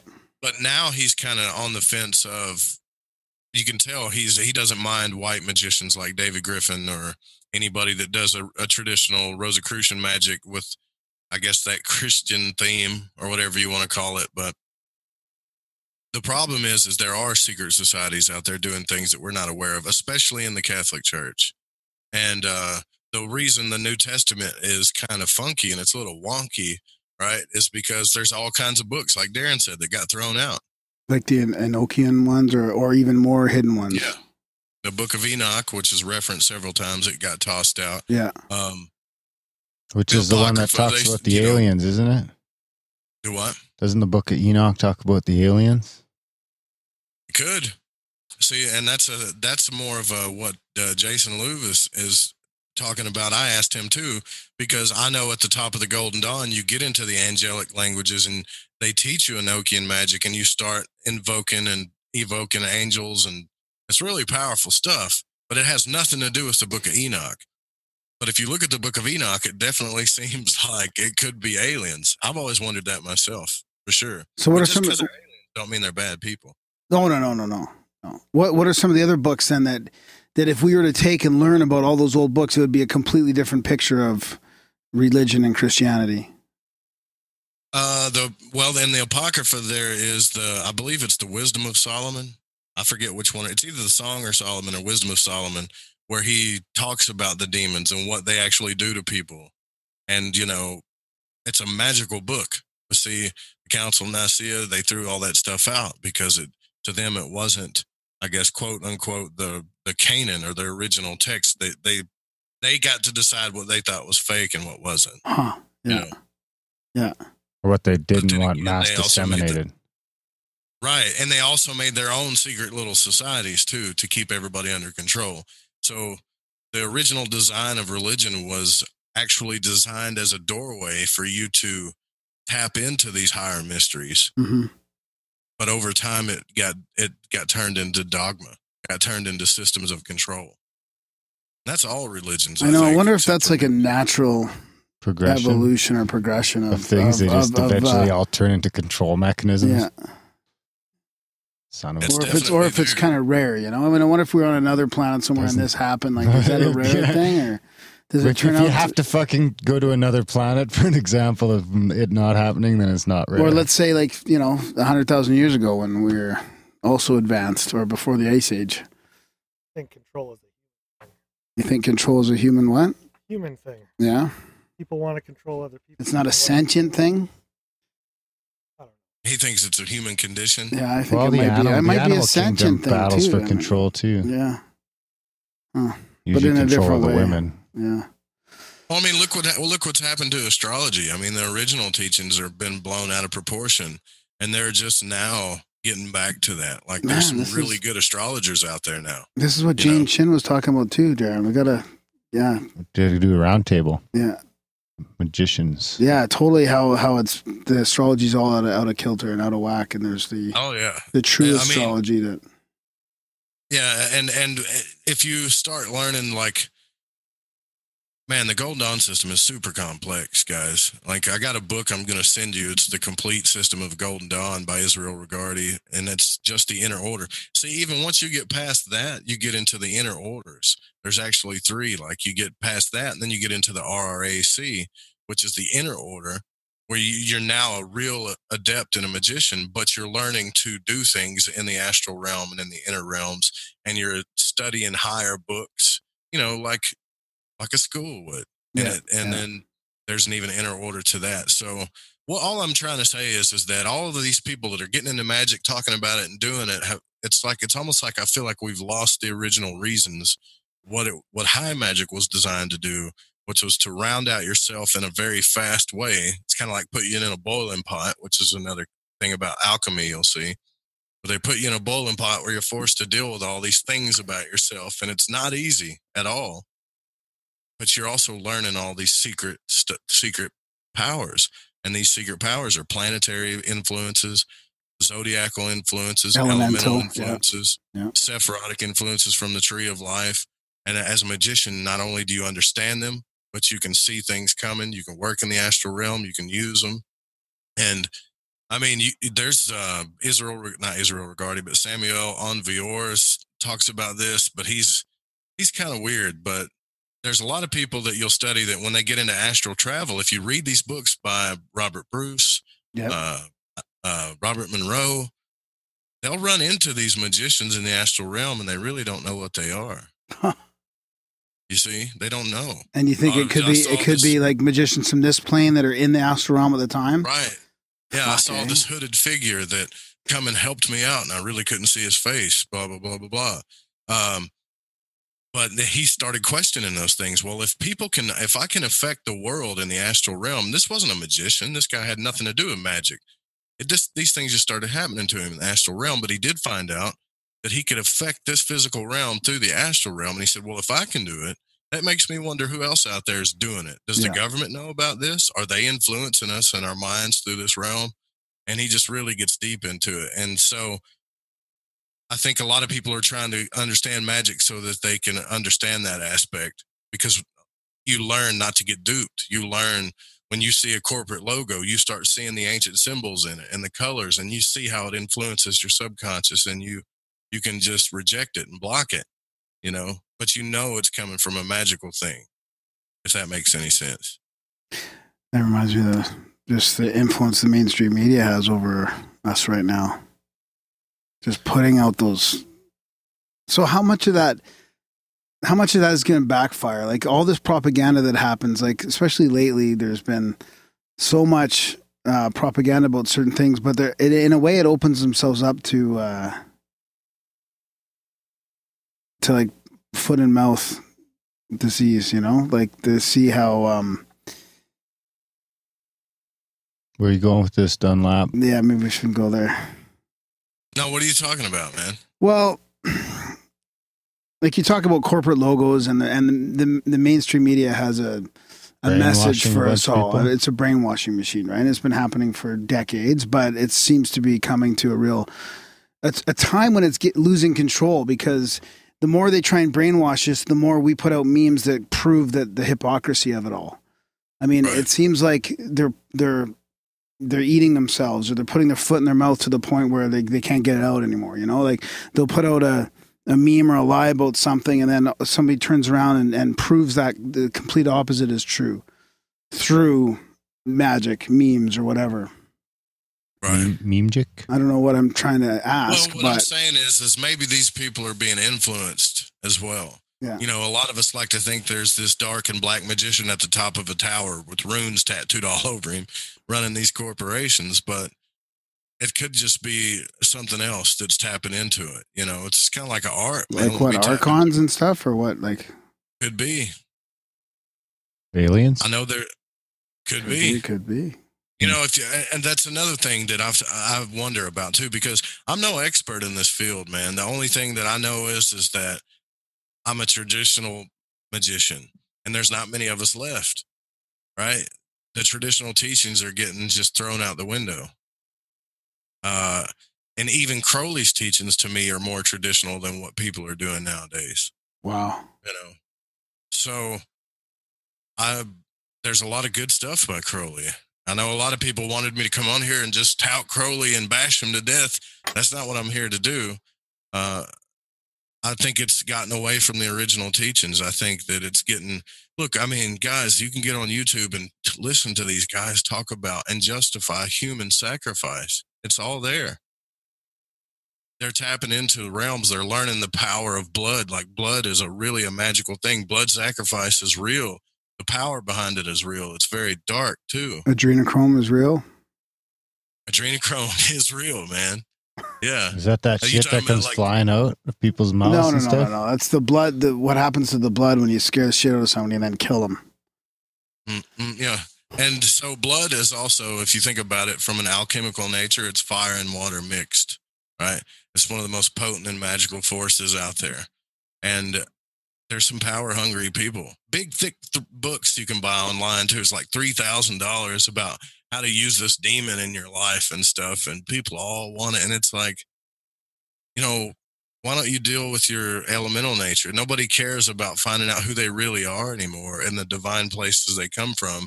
They just want power on this place. We're not here that long, guys. This is going to go by like that. What we should be doing is trying to figure out who we really are to make this place better. So we don't keep losing who, you know, when we have communion with our holy guardian angel, we're no longer dumb. Like we're not going to wake up again and be a baby and go, oh, what the fuck is this? What is this? You now become united with your higher self. You don't have to do that anymore. It's you can travel the stars and the planets. You can reincarnate however you want. I was just going to say that. Yeah. Does it affect it? It affects current future lives too then, right? If you reach this this level of, let's say, awareness or enlightenment's probably not the right word, but then wizardry, and then you can affect your future lives on what you reincarnate into, and maybe be able to remember that. Like I remember we were talking about this a little bit. If we die and you have a certain awareness, like when that energy goes on, maybe some of it can be retained into the next life. And then you hear about the bloodlines and the people that are on the sort of like on the evil side of things, or the elite sort of that they're forcing that to happen through bloodlines as well, and like reincarnating into the same bloodline and all that. So there is the other side to that. Yeah, you're not stuck in that cycle. But what I'm saying is you're not Graham Dunlop. Who is Graham Dunlop? Graham. That's just my identity. my like that's my just, story. That's the big question. Stage that's my name. Story. That's just your stage name. Yeah, that's my story. When I'm really just out, I'm really just this energy pattern, right? That's just your meat, that's just what we call your meat suit. When you find out who you really are and you unite with that, it's all over, man. You can do what you want. You do have ultimate power. And what you'll find is a lot of people that get to that state, and we've only learned about maybe 3 people in all the books we've ever read, like true magicians, like Dr. Stylianos the Techelis, who's also known as Doskalos, I feel was a great magician. One of my friends that passed away, Stephen Ash, I feel like he was. But when you get to that point, then you have life everlasting. The human body still dies, but your consciousness is no longer in this weird cycle of loss and gain and loss and trying to reconcile the self again. You can, that's what the books teach. Now, do I know if that's real? No, but I will say that by going through the rituals and progressing through the stuff that I know, I've learned how to communicate with my higher self better, right? I'm actually been able to listen to it and nature and see that there's something out there that's trying to talk to me, you know? And I'm not crazy because I've tested it scientifically through journaling. Yeah. That's why they have you journal. Yeah. The original Golden Dawn Order also said, you cannot do this without seeing a shrink. You were forced to go to have a shrink so you don't lose it, so you don't become megalomania, so you stay level while you're going through these things. These were the original teachings, not splooging on something on a piece of paper, you know. That works so. You know, not saying that there's anything wrong with that. But sorry, Ground's not master of his domain. I tried that one. Me and Red Pill Junkie talked to you about that. Yeah, we both did that once. And magic semen worked. Yeah, and it, like sigil magic and the orgasm on it, and it fucking worked. God damn it. Were you guys together? 100%. No, we weren't together. Could have been the same time though. Maybe that would be funny if it was. And then we met up years later at the podcast. It was the same time. That'd be cool to you. You guys should have set it up. Hey man, I'm ready to get started. What if we did that and we both changed our lives and then we met at the for the podcast? I mean, that would be pretty incredible. Wow, soulmates. What did you want to get into more about religion and stuff? Did you have some more questions about that? No. You see, Christ knew all this stuff too. I'll just tell you that the mysteries that he was telling his. You know, when he told his disciples, you understand the mysteries. Was he a magician? I believe he was. Yes, sir. Muhammad too. What about the Buddha? Yes. To both? Now, as far as the Buddha goes and Jesus, like Western ceremonial magicians, no. But a true magician, yes. Yeah. What about Gandhi? I don't think so. Hitler? No, Hitler wanted to be, but Hitler had an idea of power, right? Hitler had an idea. He understood the occult, but he wasn't about trying to fix himself. His whole idea was power derived. It's black magic. And see, the black magicians justify it. They think that they're doing the world and everybody a favor because they're forcing their beliefs and their ideas and visions, right? And they think it's good. And they have tons of people that write and say, yeah, it really is good if you just listen, but it's not. You've got to let people evolve at their own pace. So how many of these things are affected by the oath breakers out there? Do you know what I mean? Like you mentioned, I don't mean how many specifically, but you mentioned 106. Crowley was the oath breaker, right? For the Golden Dawn, right? Yeah. So once Crowley published the material, it was all over. And so Israel Regardie came along and decided to make sure that the material got published right. Actually, Israel Regardie worked with Crowley a little bit. Both of those guys decided that this wasn't something. And, you know, there was some strife in the order, too. There was a lot of people that believed what they believed, that the public needed to know this stuff, that this shouldn't be kept secret, that this path of initiation and these rites and rituals and all of the secrets about the forces need to be out in the public for people to study. And so Israel Regardie, after Crowley published all this stuff, Israel Regardie came along and really put the fine touches on everything. So the original system is out there for anybody to do. Is there an abridged version? And yeah, there is an abridged version. Yeah, actually. There sure is. How many pages is that? Just 1,500?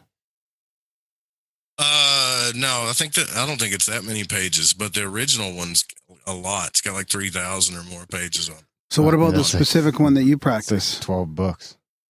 The one that I practice is I use David Griffin's Ritual Magic Manual because I believe that David completed the system. There's a lot of people out there that don't, but I do. Right. And a lot of magicians like Lon Milo Duquette and other people have put their eyes on this man's book. And there were some things about the original Golden Dawn system that didn't get completed by Mathers and stuff. And I believe that David Griffin completed it. And so, and he has all the original teachings, the original way to do the Egyptian, the Egyptian way to do these rituals. Let's just say that the Egyptian way, right? The ancient way to do the rituals, the proper way to vibrate the names.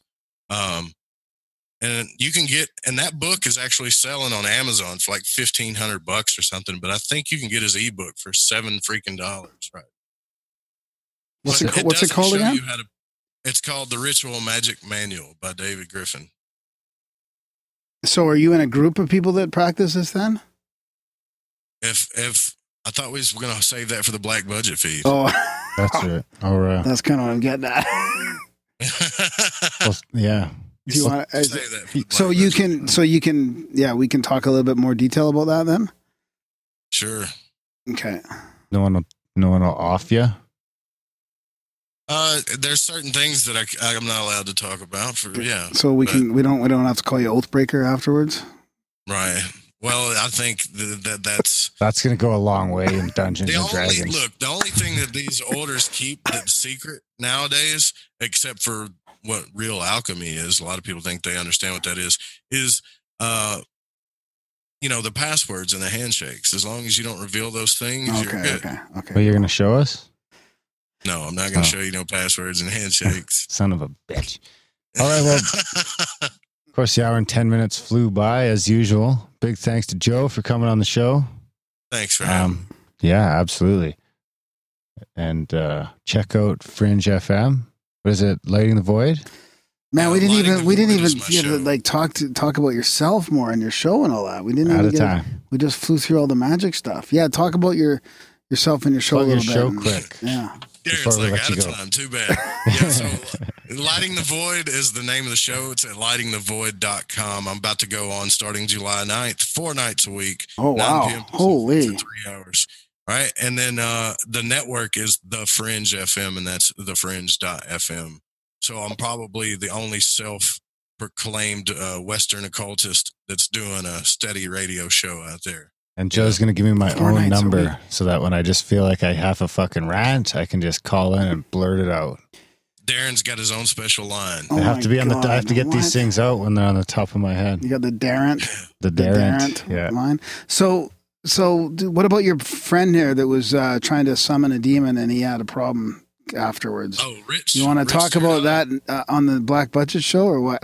Absolutely, we can talk about it. So, Rich Giordano did a series of 126 Ouija board sessions trying to invoke the devil to prove that the devil was real. And what happened to Rich proved that the devil was real, but we can talk about that. Was it in Georgia? And I remember listening to Rich on the AZ UFO show 10 years ago. Really? Yeah, the AZ UFO show? Yeah. Like, right? The AZ UFO show, I think? Yeah. It was pretty raunchy. Yeah, that was his first show. Probably 12 years ago now. I'm not sure if it was 10 or 12 years ago, but yeah.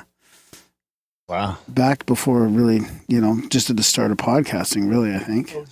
Those guys were putting stuff out in podcast format a long time ago. I bet you it was more than 10 years. Yeah. I bet you it was like... That was like the blog, when the Blog Talk Radio had a lot of stuff, but then they started publishing that through podcasting. Fucking Blog Talk. So, so are you, did magic, getting into magic, push you towards your shows, or is there a correlation there between like this being your path and then you learning about your higher self and all that and then wanting to talk about it or? That's exactly right, man. You nailed it. The things that happened to me in the astral realm, when I realized that magic was real. Then I started kind of tying the alien thing together, like Darren was asking about, like, what's this about? So I ended up with more questions than I had answers. And I could talk about it to people, but I wasn't getting answers. So I started a podcast and just started talking to people I never thought would talk to me. Right. And I was like, wow. So I kind of took it to the next level, the live radio thing. And I'm learning, I learned so much from so many people, man. It's crazy. Yeah. You know, yeah. And I'm sure you guys can relate. Yeah. It's like a personalized learning tool or learning journey or something, you know, like just being able to just go with the flow, have these people on that you're interested in constantly, and then just talking to them, and then yet recording it and putting it out for consumption. It's weird. Yeah. I would have never thought that we'd be doing this. And stop. Yeah. Same as you. Huh. Why are you anxious to stop? We don't have anybody. The advertiser's knocking at your door, like time for an ad break or? Well, no, we have to fit in the other show before Joe's show. I'm just kidding. No, we gotta move on. We do. All right, Joe. All good things. Thanks for sharing that with everybody. That was an awesome chat. I absolutely loved it. Graham will link to everything in the show notes. Super excited. I get inspired after these awesome conversations about magic and stuff. And yeah, anytime you want to talk more about it, I'm gonna send you guys some books too, and then your questions are really gonna start opening up. Oh yeah, that's awesome. Let's just not go straight to the 3,000 pagers. Okay, baby steps. I got you. I'll give you the notes. Perfect. The introduction. Those are the bad ones, Darren. 3,000 page ones are the bad ones. Big thanks to Joe Rupe for coming on the show. Do check out his radio program, internet radio. Graham will link to all of that in the show notes. We were on it just a few weeks ago too, a week and a half ago. Yeah, thanks for having us on, Joe. Joe's always hanging out in the chats. So check out Grimerica.ca/chats. Anything else? Check out Grimerica. Support. Check out Grimerica.ca/support today. If you can, sign up for a monthly there. There's like 30 different options between monthlies and weeklies and yearlies. Or you can go to Patreon if you want to do that and become a patron. If you watch the live show now, for any of you fuckers watching the live show, the super chat is finally enabled after 3 months. YouTube approved us. Nice. So you can donate right through YouTube. Well, we better start pushing the live show a little bit better then. Yeah, we're going to have to. Well, now that you can get paid, now you're excited. Just, you know, that would help. Black magic keep the studio going, all the fucking broken chords and stuff. Plus, the black, if you want to hear the rest of the chords, was like fucking $60. Don't swear, you get kicked off the YouTube super chat. Fucking kick me off, I dare you. So if you want to hear this too, any kind of donation at all, any one-time donation, or even just an email to us saying that you can't afford it, will get you access to the Black Budget, where Joe will talk more about awesome shit. So that's right, Grimerica.ca/support. And everything else is in the show notes. There's a bunch of stuff, ways to support the show. That if you're going to email Graham and say you can't afford it, make sure you do those stuff first. Review, exactly. Just review it even. That's fair enough. Other than that, thanks for listening, guys. You're not going to get access if you do a 1-star. No, maybe. Graham will just become like depends on the feedback. Graham will just fucking befriend you until he can convince you to change that 1-star into a 5-star. Anyway, that happened unintentionally, dude. I didn't fucking force it. Doesn't happen more than once. Yeah, but I didn't intend that to happen at all. I was completely organic. Was it? Yeah.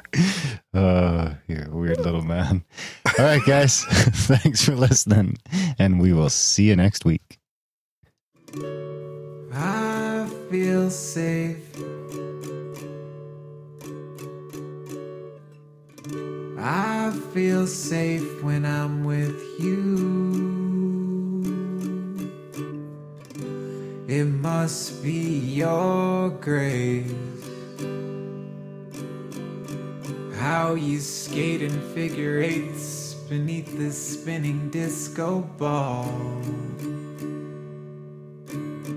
Higher skate, a higher skate, a higher skate.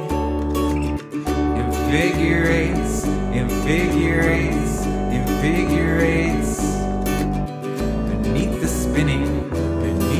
Beneath the spinning disco ball.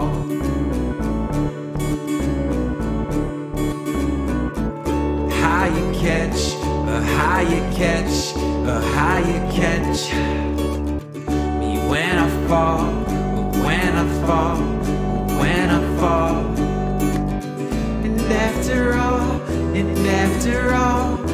after all. you're my wonder wall, my wonder wall, my wonder wall. And I will hold open doors for you and do chores for you and swim from shore to shore for you. 'Cause mi amor, I sure do adore. I feel great, I feel great, I feel great.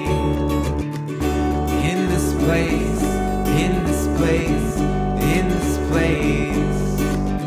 Beneath the willow. The tree with you.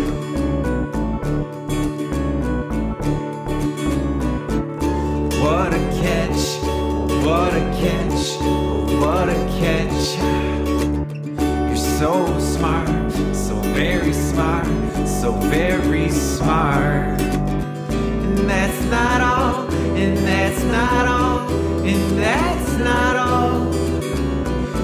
You also got a big heart, a big old heart.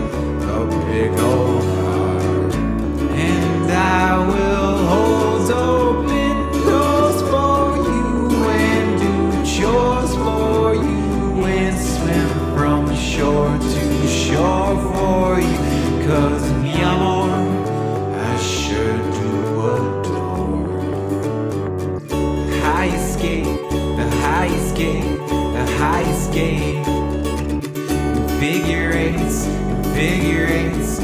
Figure eights.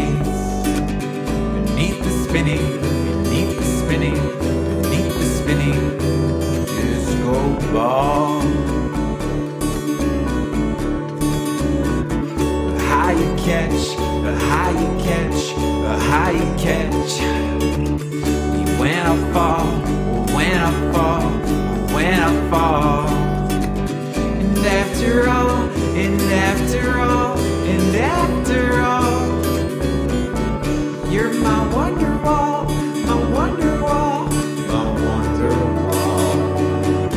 And I will hold open doors for you and do chores for you and swim from shore to shore for you. 'Cause mi amor, I sure do adore. I feel safe. In this place. Beneath the willow tree with you. What a catch. You're so smart, so very smart, so very smart. And that's not all.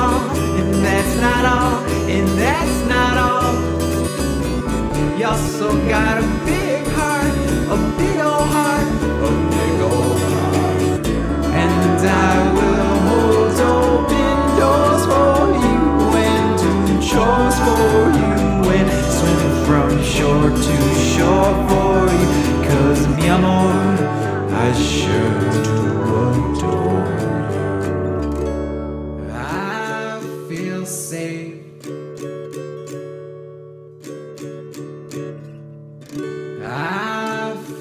Safe when I'm with you. It must be your grace, how you skate in figure eights beneath the spinning disco ball.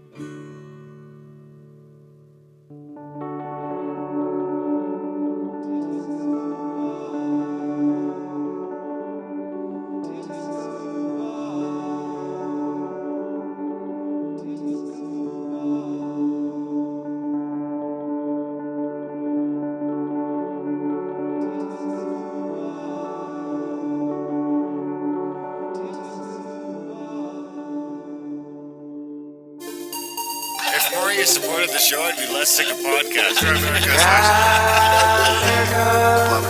The blubbity blah. Sending out good vibes. And the blubbity blah. Good vibes. Good vibes. And the blubbity blah. Good vibes. Good vibes. Underneath breaths of deep gratitude and prayers for guidance and protection. And put on a didgeridoo and shamanic drumming track.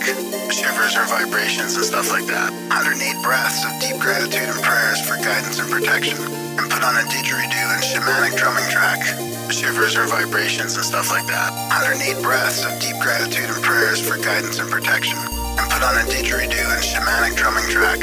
Shivers or vibrations and stuff like that. If more you supported the show, I'd be less sick of podcasts. /support.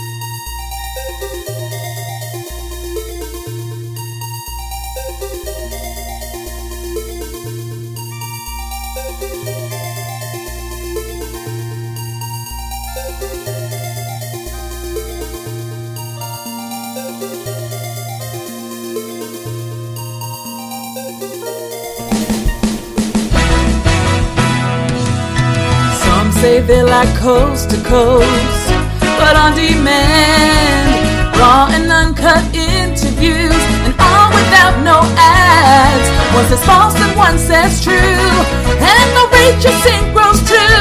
Grimerica, Grimerica is here for you. Stories from the listeners they sent to Gram. He'll read them and be amazed, but Darren may say no. One says red and one says blue, but if it's balls, it just won't do. Grimerica, Grimerica